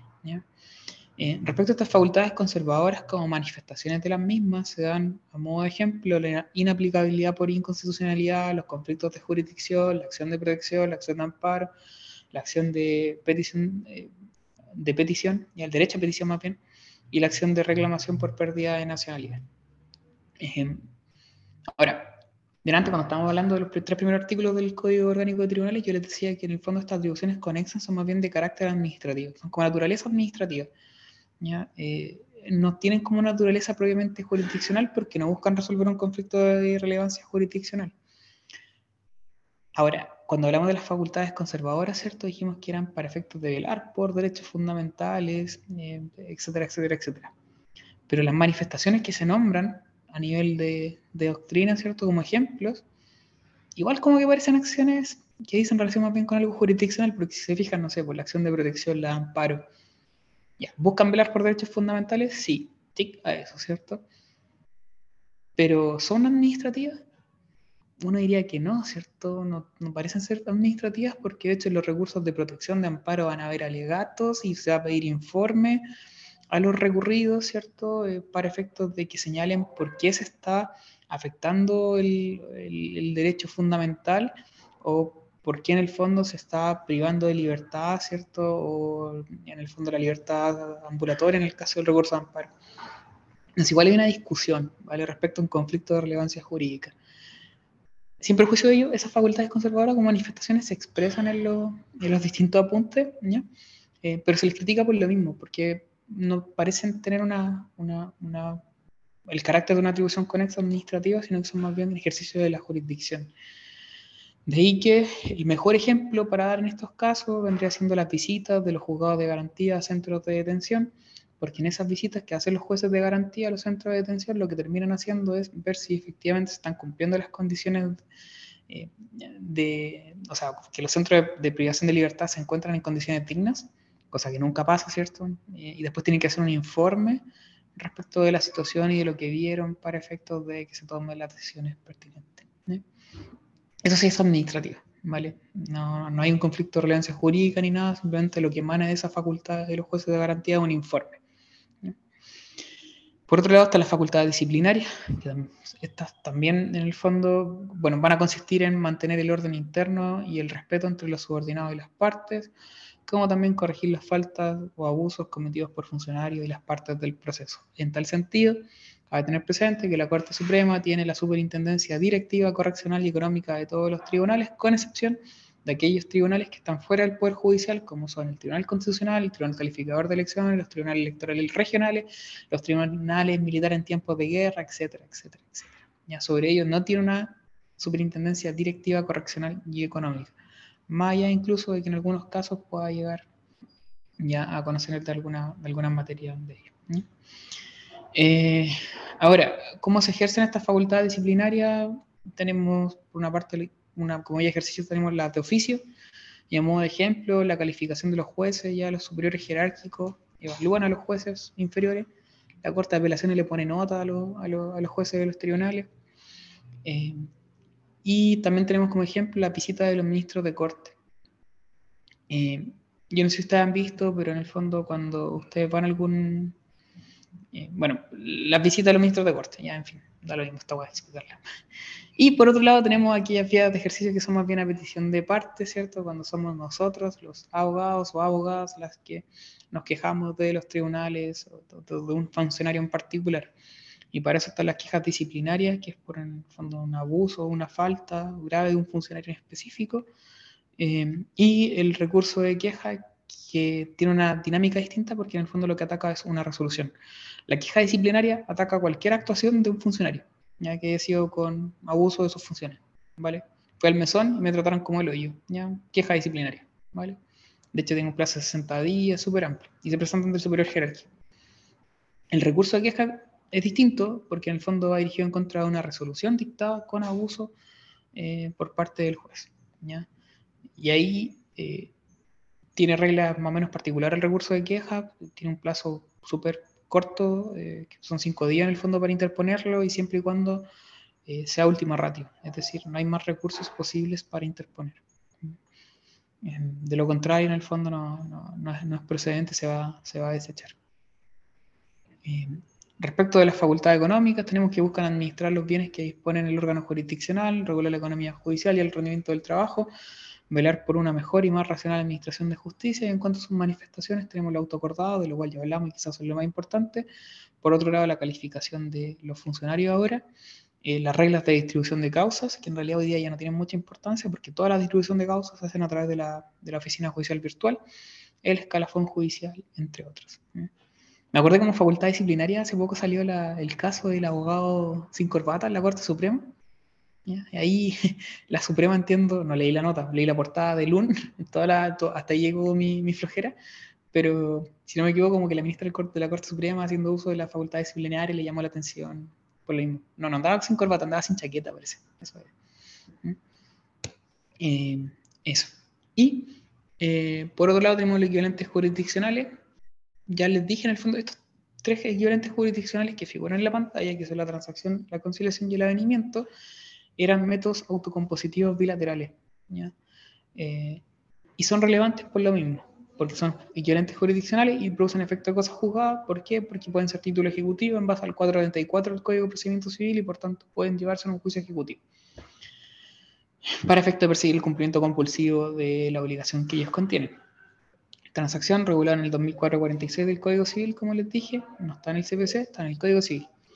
Eh, lo importante acá es manejar como cuál es el requisito que tienen que cumplir estos actos para efecto de tener mérito ejecutivo. La transacción es un contrato consensual, ¿ya? Y por tanto basta en el fondo el acuerdo de palabra para efecto de que se entienda que hay un contrato. Pero para que sea un equivalente jurisdiccional y produzca efectos de cosas jugadas, tiene que ser por escritura pública. Eh, en cuanto a la conciliación, por otra parte, un trámite obligatorio de los juicios ordinarios, ¿cierto? Dijimos, acá la gracia es que el juez eh, participa como un amigable componedor proponiendo bases de acuerdo y lo que va a producir efecto de, de- de cosas juzgadas, ya, o que va a tener mérito ejecutivo, es el acta de conciliación firmada por las partes, por el juez y por el ministro fe. ¿Mm? Y en cuanto al avenimiento, tenemos que eh, es un acuerdo, ¿cierto? Que es intraprocesal, entre paréntesis un escrito, básicamente que contiene acuerdos. Eh, que logra las partes en virtud del cual le ponen término al conflicto pendiente, eh, haciéndolo saber al juez que está conociendo del mismo para que éste lo apruebe. ¿Y cuáles son los requisitos que debe cumplir el avenimiento para producir mérito ejecutivo? Debe hacer un acta que esté aprobado por el juez y firmado por el secretario. Y de hecho se presenta, insisto, como un escrito. El escrito dice avenimiento, es como el cuerpo del escrito es las partes venimos en señalar que hemos llegado al siguiente acuerdo y solicitamos aprobación. Cláusula 1, 2, 3, 4, todo dentro del escrito. La transacción, por otra parte, es más bien un contrato. Y como es un contrato, es un documento que se debe acompañar mediante un escrito. Entonces, yo, mi escrito en la transacción va a ser, para ponerle fin al litigio, ¿cierto? Que ya a lo mejor está pendiente, es acompaña documento. Y que vengan a acompañar cierta escritura de transacción por la cual las partes ponemos término litigio. Punto. Ya, en cambio, el avenimiento contiene todas las bases del acuerdo dentro del escrito. De hecho, la transacción no es solo para efectos de ponerle fin a un litigio pendiente, sino que también puede ser para efectos de prevenir un litigio eventual. Es decir, estamos más o menos complicados, ¿cierto?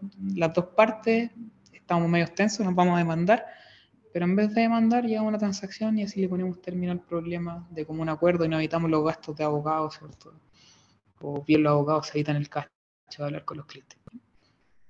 Eh,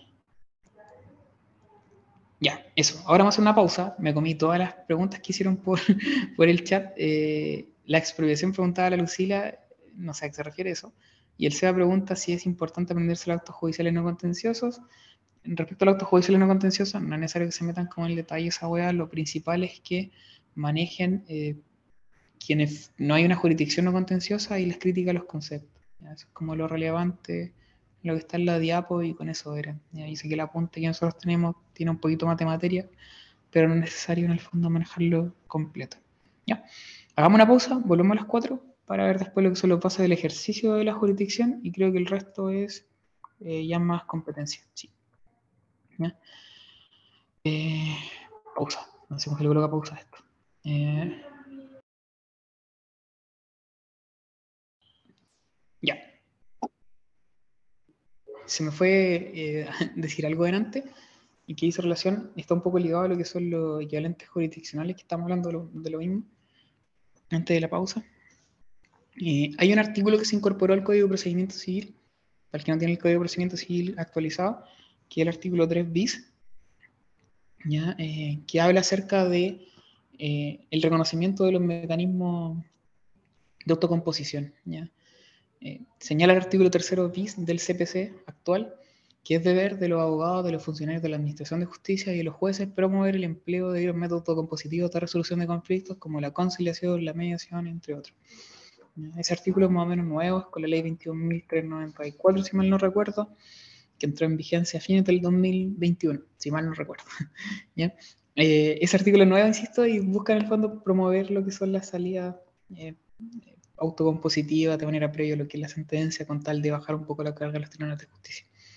Son declaraciones de interés, o sea, de buenas son meras declaraciones de buena fe, pero en realidad no, no hay nada concreto realmente. ¿ya? No es como que en el fondo las partes deban sí o sí llegar a avenimiento, deban conversar para un avenimiento, no, para nada. Ya, eh, sigamos. Tenemos después las bases de ejercicio de la jurisdicción, que son principios y normas fundamentales sobre las cuales descansa el funcionamiento correcto de los órganos jurisdiccionales. Eh, estas bases de la jurisdicción eh, son 15 en el fondo, eh, las que se nombran. Traten de aprenderse las más importantes, que son aquellas que están reconocidas en la Constitución. El resto no suelen ser tan relevantes, no las preguntan. Y suelen ser también más sencillas.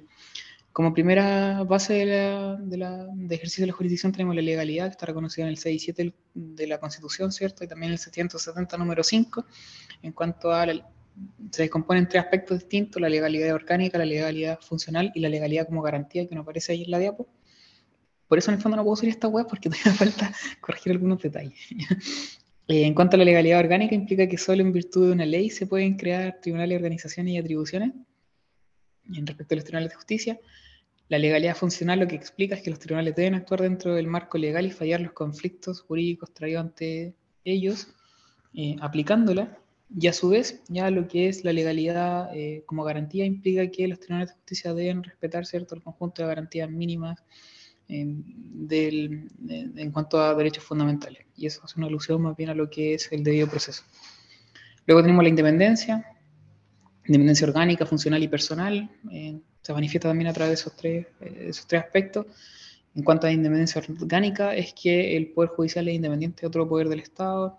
En cuanto a independencia funcional, es que eh, todo tribunal, ya ahora, no el Poder Judicial, sino que todo tribunal es independiente respecto de cualquier otro órgano jurisdiccional, sobre todo de los superiores jurisdiccionales, y también hay una independencia personal en cuanto al juez como individuo particular, ¿cierto? Es, independiente respecto de cualquier otro juez o autoridad. En cuanto a la responsabilidad como, base de la jurisdicción, lo que explica es que eh, los miembros que componen cierto el Poder Judicial, los jueces, van a tener responsabilidad común, ya sea como persona natural, eh, el cumplimiento de contrato, lo que sea, en el fondo, una responsabilidad como todos, ¿ya? Eh, y también responsabilidad penal, a eso refiere a la responsabilidad común principalmente, responsabilidad civil, responsabilidad penal. También tienen responsabilidad disciplinaria ante falta o abuso en sus funciones, ya lo vimos eso mediante el ejercicio cierto de eh, eh, la queja disciplinaria o bien el recurso de queja. Tienen responsabilidad política, al menos los tribunales, eh, los ministros de tribunales superiores de justicia, porque pueden ser acusados constitucionalmente por abandono, por notable abandono de deberes. Y por otra parte tenemos la responsabilidad ministerial. Y en este sentido los jueces van a ser responsables eh, por ciertos delitos que pueden cometer en la dictación de sus resoluciones, como pueden ser el cohecho, la prevaricación, la torcida administración de justicia eh, y la falta de observancia de la ley. Otra base, o sea, otra base en el fondo que es importante es la inamovilidad en cuanto a que el juez no puede ser removido de sus cargos mientras absorben un buen comportamiento hasta un máximo de 75 años de edad. ¿ya? Eh, la excepción hay el juicio de amovilidad, la inexcusabilidad de otra base de la jurisdicción en cuanto a todos los tribunales están obligados a conocer y juzgar asuntos traídos ante ellos y no pueden excusarse a falta de ley, eh, porque en ese caso tienen que aplicar los principios de la equidad. Y por otro lado, toda sentencia debe tener enunciación de las leyes que aplicarán en su efecto las reglas de la equidad. Eh, insisto, apréndanse las constitucionales, ¿vale? Territorialidad, ya hasta hemos hablado mucho, ya, pero el tribunal solo puede actuar dentro de su territorio determinado por ley, hay excepciones eh, exhortos, la inspección personal del tribunal, o bien eh, el inciso segundo del artículo 43 del COD, no me acuerdo si se refiere la realmente, si no le voy a mentir. Otra base, la jerarquía, en cuanto a que el Poder Judicial ¿cierto? se organiza de manera jerárquica, piramidal, donde hay tribunales que son inferiores, tal, Corte de Apelación y luego en la cúspide está la Corte Suprema. Y es importante para efecto de la distribución de competencias de los tribunales, la instancia y recurso, eh, instancia asociada a lo que es el recurso de apelación, ¿cierto? Primera, segunda instancia. Eh, y también la facultad disciplinaria de los tribunales que pueden aplicar los superiores respecto de los inferiores. Otra base, la publicidad. Todos los actos son públicos, salvo las excepciones que establezca la ley. Sedentariedad, en cuanto a que el tribunal no puede moverse del lugar donde está funcionando. Es distinta la territorialidad, porque la territorialidad es que el juez solo puede actuar dentro del territorio determinado por ley, en cambio la sedentariedad es que el juez tiene que estar en su tribunal. ¿ya? El juez tiene que estar ahí, en su lugar fijo y determinado. Aunque también hay algunas excepciones, la única excepción en verdad que conozco de una, es del top. El top efectivamente puede constituirse en otros lugares que no sean el tribunal oral en lo penal al que, al que están sujetos los, jueces. Eh, eso es un asunto muy específico. Eh, la pasividad, que es importante, aunque no esté en, en la Constitución, que explica que los tribunales actúan a petición de parte, salvo que la ley lo faculte expresamente para actuar de oficio. Hay excepciones, como son la declaración de oficio respecto a la nulidad absoluta, ¿cierto? El juez está obligado a hacerlo en, el solo interés de la moral y de la ley. Ah, perdón, no, el juez tiene que hacerlo en el caso que aparezca, aparezca manifiestamente expreso en el acto de contrato. Ahí sí, me pifié. El juez puede negarse también a proveer la demanda si no cumple con alguno de los tres primeros requisitos del 254 del Código de Procedimiento Civil, también una manifestación de oficio, y también el juez debe denegar la ejecución del título si está prescrito. Otra base, la inabocabilidad, en cuanto a que ningún tribunal puede abocarse el conocimiento de causa o, o negocios pendientes de otro tribunal, a menos que la ley les confiera expresamente esa facultad. Y como excepciones tenemos la visita de los ministros de corte, la acumulación de autos en materia civil, el sometimiento de un asunto a arbitraje.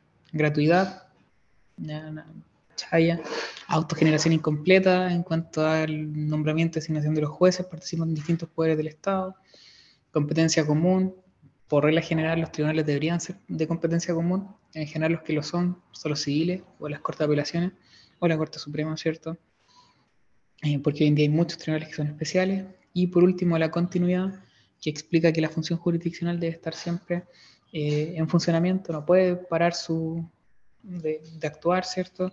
Ejemplo típico, para la pandemia, ¿cierto? Tuvieron que adaptarse los tribunales a actuar mediante vía telemática, no podían detenerse más allá de la pandemia, y más allá de los, de que se pudieran alegar, ¿cierto? Los tribunales tenían, tenían que funcionar. Incluso también para los terremotos, un poco la misma historia. Más allá que se cayera el tribunal, de alguna forma tenían que seguir operando. Ya, competencia. ¿vale? Eh, los grandes aspectos, aparte de lo, de lo que es más fundamental que uno ve en orgánico, es jurisdicción, competencia. Aquí lo vamos a hacer relativamente corto. Eh, vamos a una asociación principalmente con lo que es la jurisdicción y después eh, vamos a analizar las reglas de la competencia y terminamos por hoy día.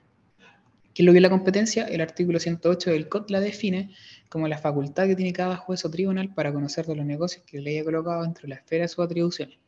Se cuestiona el artículo, ¿por qué? Porque no es una facultad, la competencia no es una, no es una facultad porque hemos dicho en muchas ocasiones en día, ¿cierto?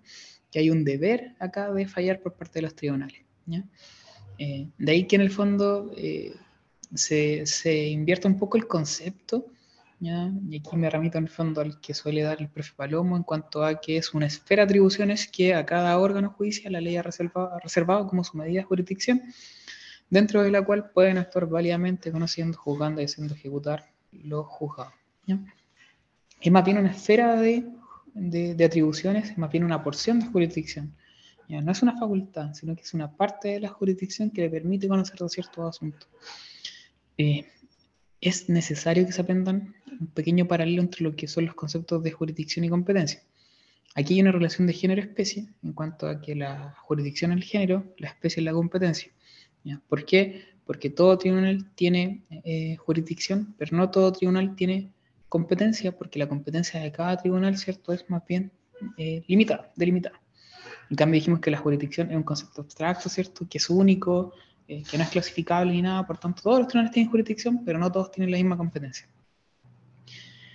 Cada uno tiene una porción de jurisdicción distinta. Luego, eh, en cuanto al concepto, ¿cierto?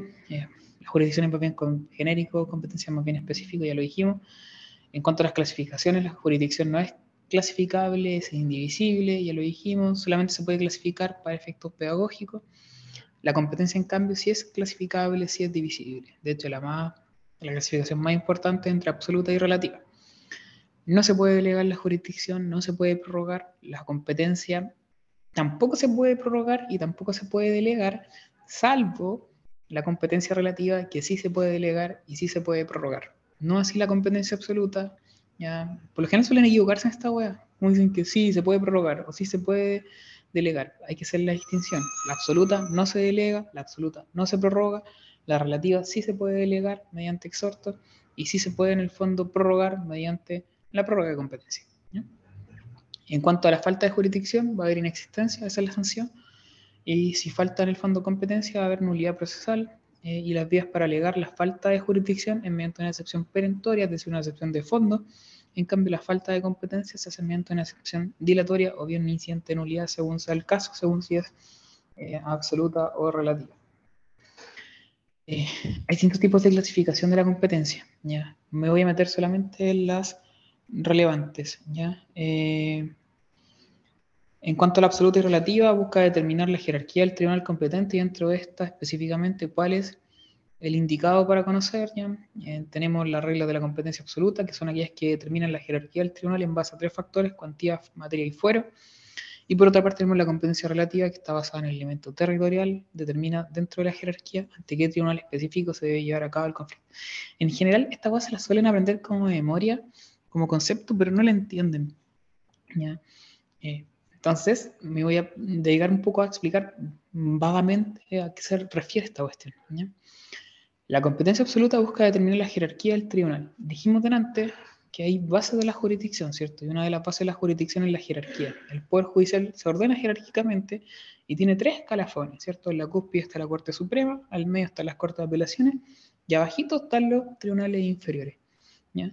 Eh, en principio, cuando un asunto es llevado ante un tribunal de justicia, uno parte de la base que la jerarquía del tribunal que va a conocer el asunto va a ser un tribunal inferior porque los tribunales se ordenan jerárquicamente. Entonces, la competencia absoluta lo que busca determinar la jerarquía del tribunal en base a estos tres factores. Pero por regla general, la jerarquía del tribunal va a ser la jerarquía inferior. ¿Se capta? Y esa jerarquía inferior ¿ya? puede ser modificada en base a los factores de cuantía, materia y fuero. Y en ciertos casos va a ser van a ser importantes esos tres elementos porque van a cambiar la jerarquía del tribunal que conoce el asunto y le van a pasar de uno inferior a uno superior. Y eso lo vamos viendo después más adelante, ¿vale? Pero partan de la base que en principio todos los asuntos van a entrar obviamente a la jerarquía inferior.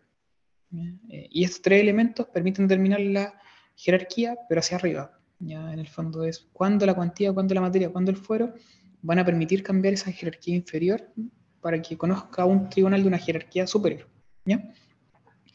Y por otra parte, la competencia relativa es, bueno, ya tenemos aplicada cierta la jerarquía del tribunal, sabemos de qué jerarquía el tribunal que conoce, ya si es la Corte Suprema, si es una Corte de Apelaciones o un tribunal inferior.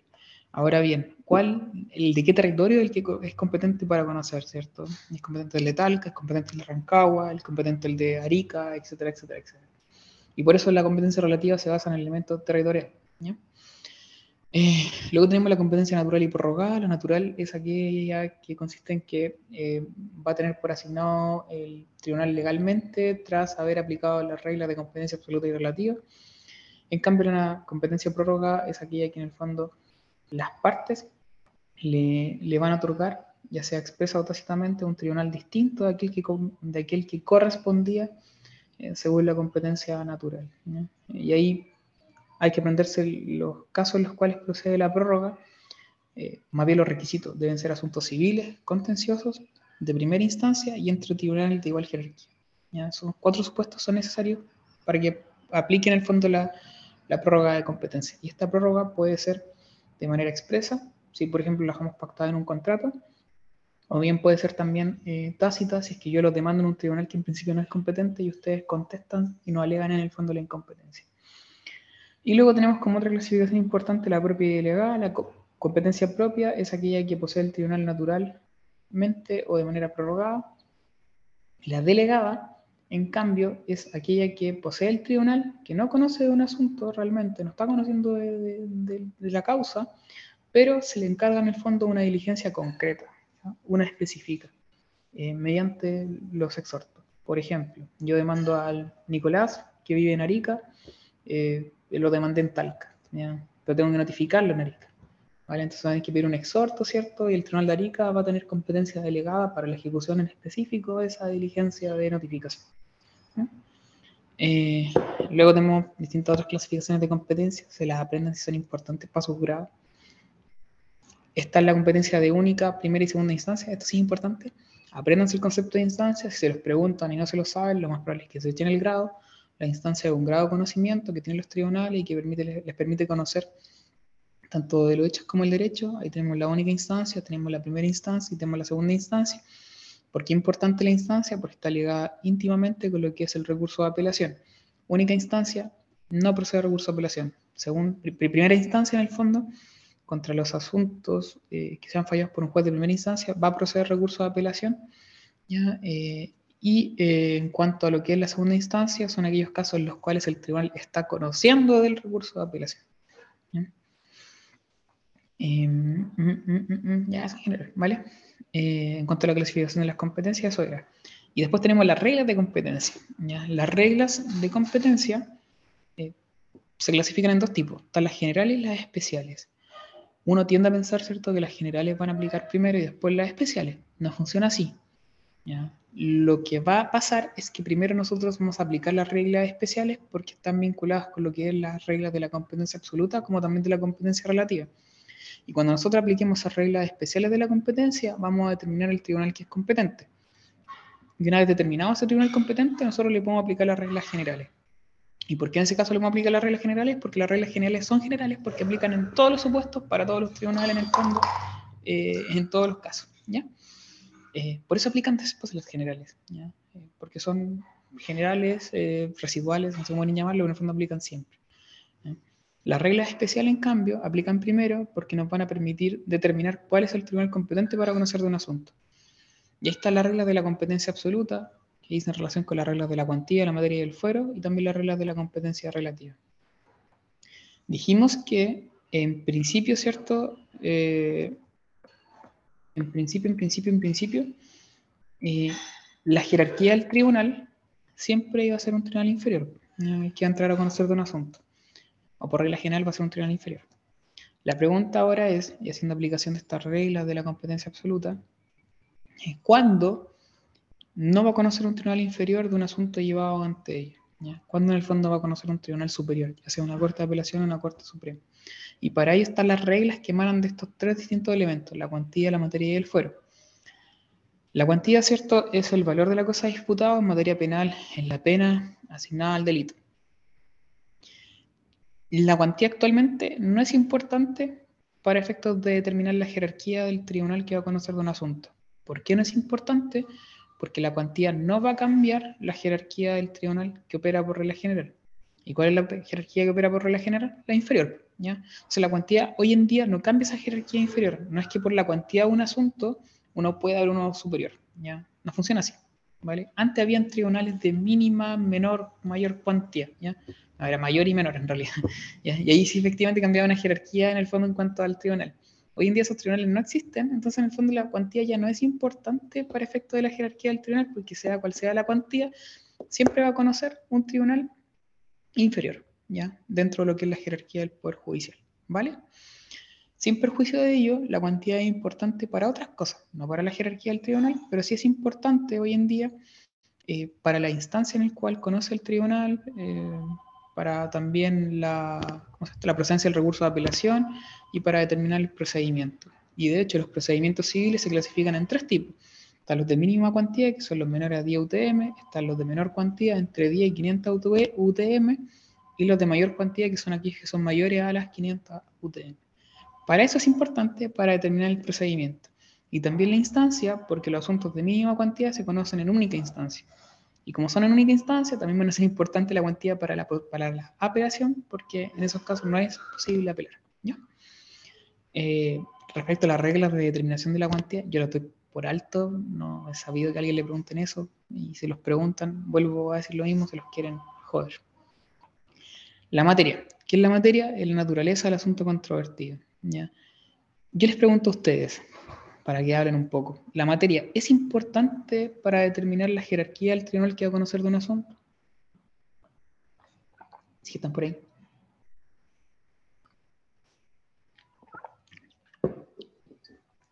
La materia a día de hoy tiene una cuestión importante para efectos de determinar o modificar la jerarquía del tribunal que va a conocer de un asunto. Uno sabe, ¿cierto?, que por materia tiene distintos tipos de tribunales. Tiene tribunales civiles, familiar, laboral, penal. Eh, ahora, es importante esa especialidad, ¿cierto?, por materia del tribunal eh, o la materia del asunto, ¿cierto?, para efecto, de para efecto de determinar la jerarquía del tribunal que conoce el asunto. No. ¿Y por qué no? Porque todos estos tribunales que le nombré, el juzgado de familia, el juzgado de garantía, el juzgado de letra civil, el juzgado de, letras del trabajo, ¿ya? Todos ellos son tribunales de jerarquía inferior dentro de lo que es la estructura del Poder Judicial. Y como son tribunales de jerarquía inferior, la materia, por tanto, del asunto, ¿va a cambiar la jerarquía del tribunal? Por regla general, no. ¿ya? Sin perjuicio, la materia va a ser importante para otras cosas, como por ejemplo para determinar la especialidad del tribunal que va a conocer, pero son todos inferiores. Entonces no es importante para efecto de la competencia absoluta hoy en día, pero sí es importante para determinar cuál de todos esos tribunales inferiores va a conocer del asunto según su materia, ¿ya? según su especialidad. Esa es la regla general, pero hay excepciones donde la materia sí va a ser relevante y va a elevar la jerarquía del tribunal que va a conocer un determinado asunto. Ahí se mencionan algunos ejemplos en la diapo, como pueden ser eh, los asuntos contra la seguridad del Estado, donde va a conocer un ministro de Corte de Apelaciones. Hay tribunales que son unipersonales de excepción, y uno de ellos es un ministro de Corte de Apelaciones, se puede constituir como juez único. ¿En qué caso? En asuntos que, contra, o sea, que se sigan contra la seguridad del Estado. Esa materia, asuntos que sigan contra la seguridad del Estado, es de tal importancia que ahí, en efecto, lo que hace la ley es decir, esto no lo va a conocer un, un tribunal penal, es como entreguémoselo a un ministro de corte de apelaciones que a un tribunal eh, de mayor jerarquía. ¿ya? Eh, también los delitos de jurisdicción de los tribunales chilenos que he metido en el extranjero, la relación internacional. Un poco lo mismo, en esos casos va a conocer un ministro de Corte Suprema. En vez de conocer el tribunal penal que corresponda, conoce un ministro de Corte Suprema. ¿ya? Y otro ejemplo que se menciona son eh, los juicios de Hacienda. Los juicios de Hacienda son aquellos que siguen en contra del fisco, donde que se persiguen contra el fisco o donde el fisco tenga interés. En esos casos, eh, el tribunal competente, ya eh, el juzgado de letras, pero de la común asiento de corte. Por ejemplo, yo tengo un juicio contra el hospital de Curicó, ¿ya? y ese juicio lo va a llevar, no sé, el Consejo de Defensa del Estado, que es el que defiende los intereses del fisco por mucho que sea Curicó el hospital, por mucho que sea el domicilio del demandado, el tribunal competente va a ser el tribunal civil asiento de corte, que va a ser Talca, donde está la corte de apelaciones. ¿ya? En ese sentido, se lee un poco la, jerarquía, porque los juzgados civiles se ordenan jerárquicamente en juzgado asiento de corte, juzgado capital de provincia y juzgado de comuna o agrupación de comunas. ¿ya? Son como tres ejemplos donde la materia altera la jerarquía del tribunal que va a conocer del asunto. Y por último tenemos el fuero como última, último elemento importante, que es un beneficio establecido a favor de la contraparte de la persona que detente tal calidad o grado con el fin de asegurar una mayor independencia e imparcialidad del tribunal y que éste no se vea intimidado. ¿ya? Hay harto ruido, espero que no se sienta en sus computadores el ruido. Eh, el fuero sí es importante para efectos de determinar la jerarquía del tribunal que va a conocer del asunto. Eh, pero hay que distinguir porque el fuero se clasifica en dos tipos. Está el fuero mayor y el fuero menor, ¿vale? El fuero mayor cambia la jerarquía del tribunal que conoce el asunto, porque en esos casos, en donde sean parte o tengan interés presidente de la República, expresidente de la República, ministro, miembro de tribunales superiores, el Contralor General de la República, bla, bla, bla, bla, bla, eh, el tribunal que va a conocer ya no es un juez de letras, sino que va a ser un ministro de Corte de Apelaciones. Eh, para efecto de velar por la imparcialidad del proceso. el fuero mayor sí cambia la jerarquía del tribunal. Por otro lado, está el fuero menor, y el fuero menor no cambia la jerarquía del tribunal, toda vez que va a operar en casos donde sean asuntos civiles o comerciales de menores de 10 UTM donde tengan intereses, comandante jefe del ejército, el comandante general de carabineros, bla, bla. En esos casos, menores de 10 UTM deberían ser de mínima cuantía y por tanto deberían ser única instancia. Pero como están estas personas involucradas, se entiende que los procedimientos no cambian de jerarquía el tribunal, sigue conociendo el juez de letra, pero ya no conocen única instancia, sino que conocen primera instancia para hacer posible la interposición del recurso de apelación. ¿ya? Eso es como el cambio. Por tanto, el fuero menor no cambia la jerarquía, cambia la instancia, ¿cierto? Eh, distinto al fuero mayor, que el fuero mayor sí cambia la jerarquía del tribunal que conoce el asunto. ¿ya? Y por otro lado tenemos las reglas de la competencia relativa y hay que distinguir en cuanto a se trata asuntos civiles contenciosos asuntos civiles no contenciosos. Eh, respecto a los asuntos civiles contenciosos, son reglas de descarte. En primer lugar, hay que ver si hay prórrogas de competencia en estos asuntos civiles contenciosos.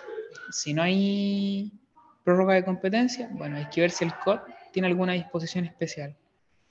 Si no hay prórroga de competencia ni tampoco hay disposiciones especiales del COD, eh, nos vamos a la naturaleza de la acción y hay que distinguir si es una acción mueble, inmueble o mixta. Y por último, si no opera ninguna de las reglas anteriores, la regla residual y general es la del domicilio del demandado. Ojo con esas reglas especiales del COD, échale un vistazo al 116 debe ser y siguiente, eh, porque se las pueden preguntar, pero apréndanse algunas. Por ejemplo, si son varios demandados y que tienen domicilio en comunas distintas, cualquiera de los tribunales de esas comunas es competente para conocer del asunto. Entonces, como una regla especial.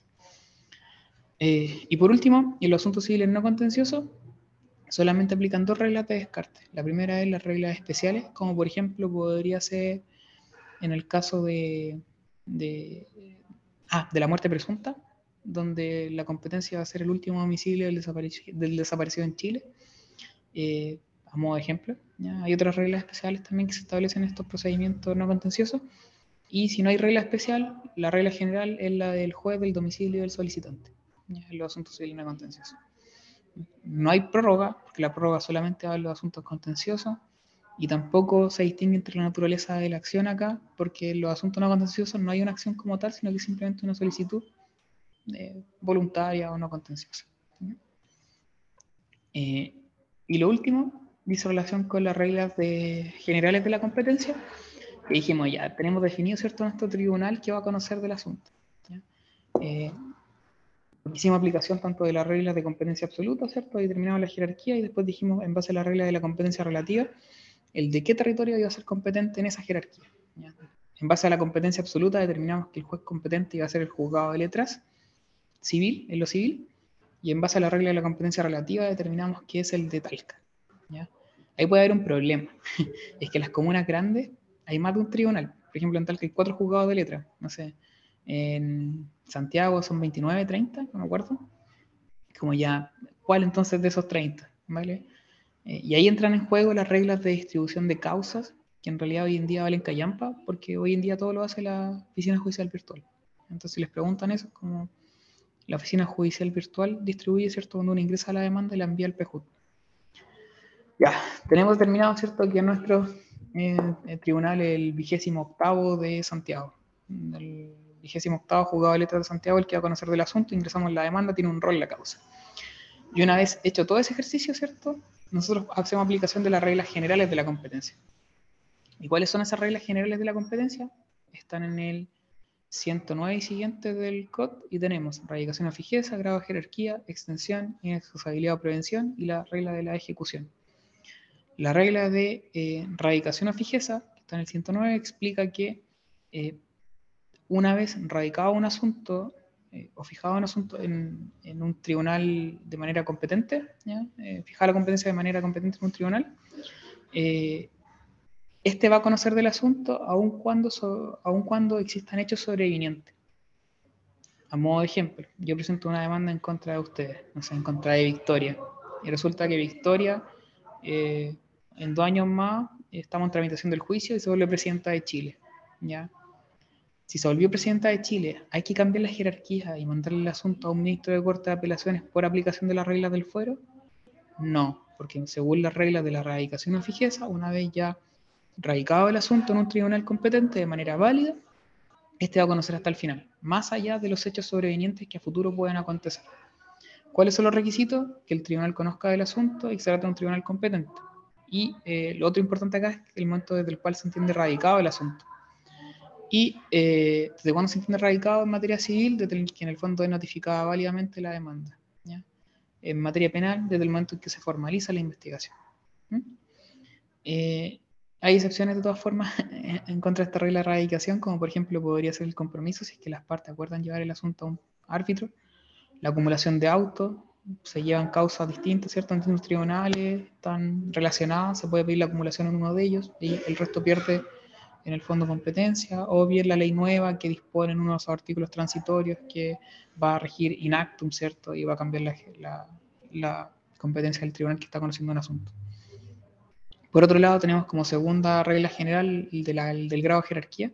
Esta es sencilla por cuanto establece cuál sería el tribunal de alzada competente en caso de recurrir la sentencia. Lo que explica el grado de jerarquía es que una vez que un asunto está radicado en un tribunal, está radicado, no sé, en el, vigésimo octavo juzgado de letras de Santiago, nosotros desde ese momento sabemos quién es el tribunal superior jerárquico del que va a conocer de los recursos de apelación. O si ya está radicado el asunto, no sé, en el tercer juzgado de letras de Arica, de inmediato nosotros sabemos, ¿cierto?, que el superior jerárquico que va a conocer del recurso de apelación va a ser la cuarta apelación de Arica. Eso es el grado de jerarquía, no es más que eso. La regla de la extensión, por otra parte, explica que el tribunal que conoce el asunto principal va a conocer de todo lo vinculado al mismo, y ahí el artículo menciona cuestiones concretas.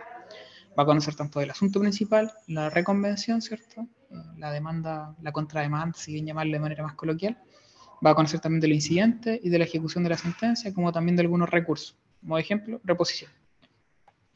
Por otro lado, tenemos la inexcusabilidad o prevención, y es que habiendo dos o más tribunales competentes, ninguno puede excusarse de la competencia del otro para no conocer del asunto.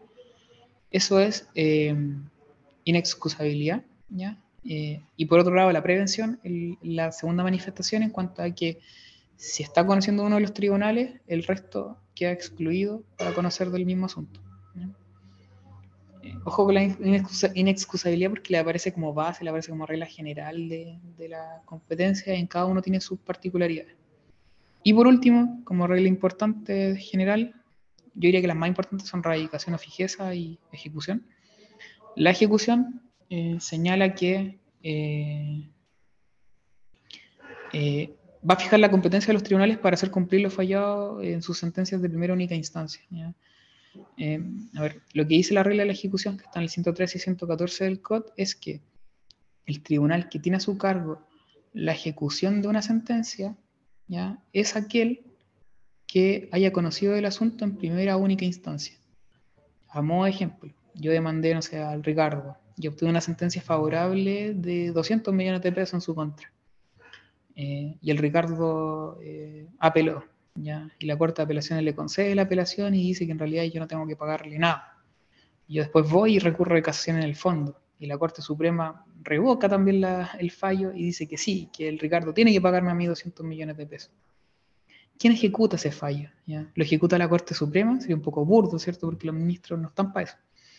Eh, de ahí que la regla de la ejecución diga que el tribunal que conoció en primera o en única instancia del asunto más allá de los recursos que haya, el que conoció en primera única instancia es el que ejecuta, ¿vale?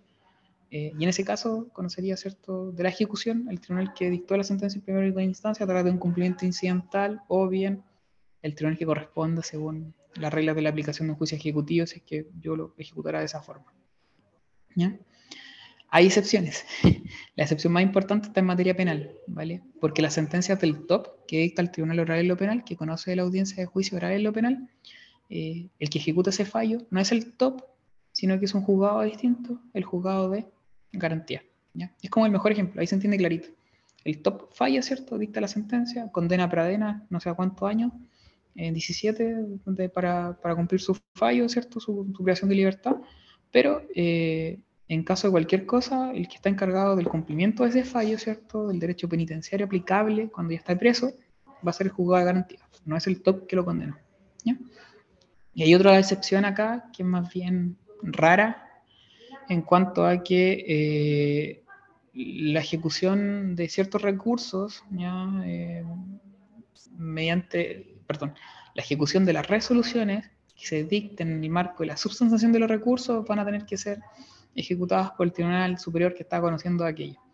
Me explico, si la Corte de Apelación está conociendo un recurso de apelación, los recursos, o sea, las resoluciones que tengan que ejecutar para la sustanciación de ese recurso va a tener que dictar la propia Corte de Apelaciones, no se la mandar al inferior para poder conocer de la apelación. Eh, pero son aquí resoluciones que sean solo para la sustanciación de misma del, del, del recurso. ¿ya? Eh, y eso, eso, eso creo que, porque ya el resto, pura esta estará molida nomás y no, no es tan relevante.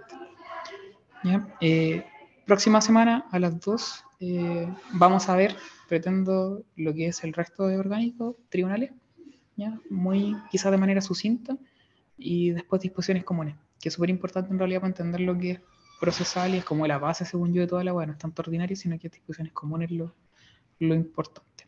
¿ya? Y ahí, en general, la diapo tiene un poco más de ejemplos también, pero esta web muy abstracta quizás y, no se entiende tanto.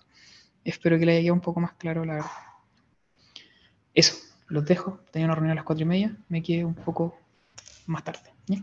Que estén bien, chiquillos. Esto lo voy a subir de aquí a mañana, por si acaso, para que lo revisen en Spotify. ¿ya? Cuídense. Chau, chau. Gracias.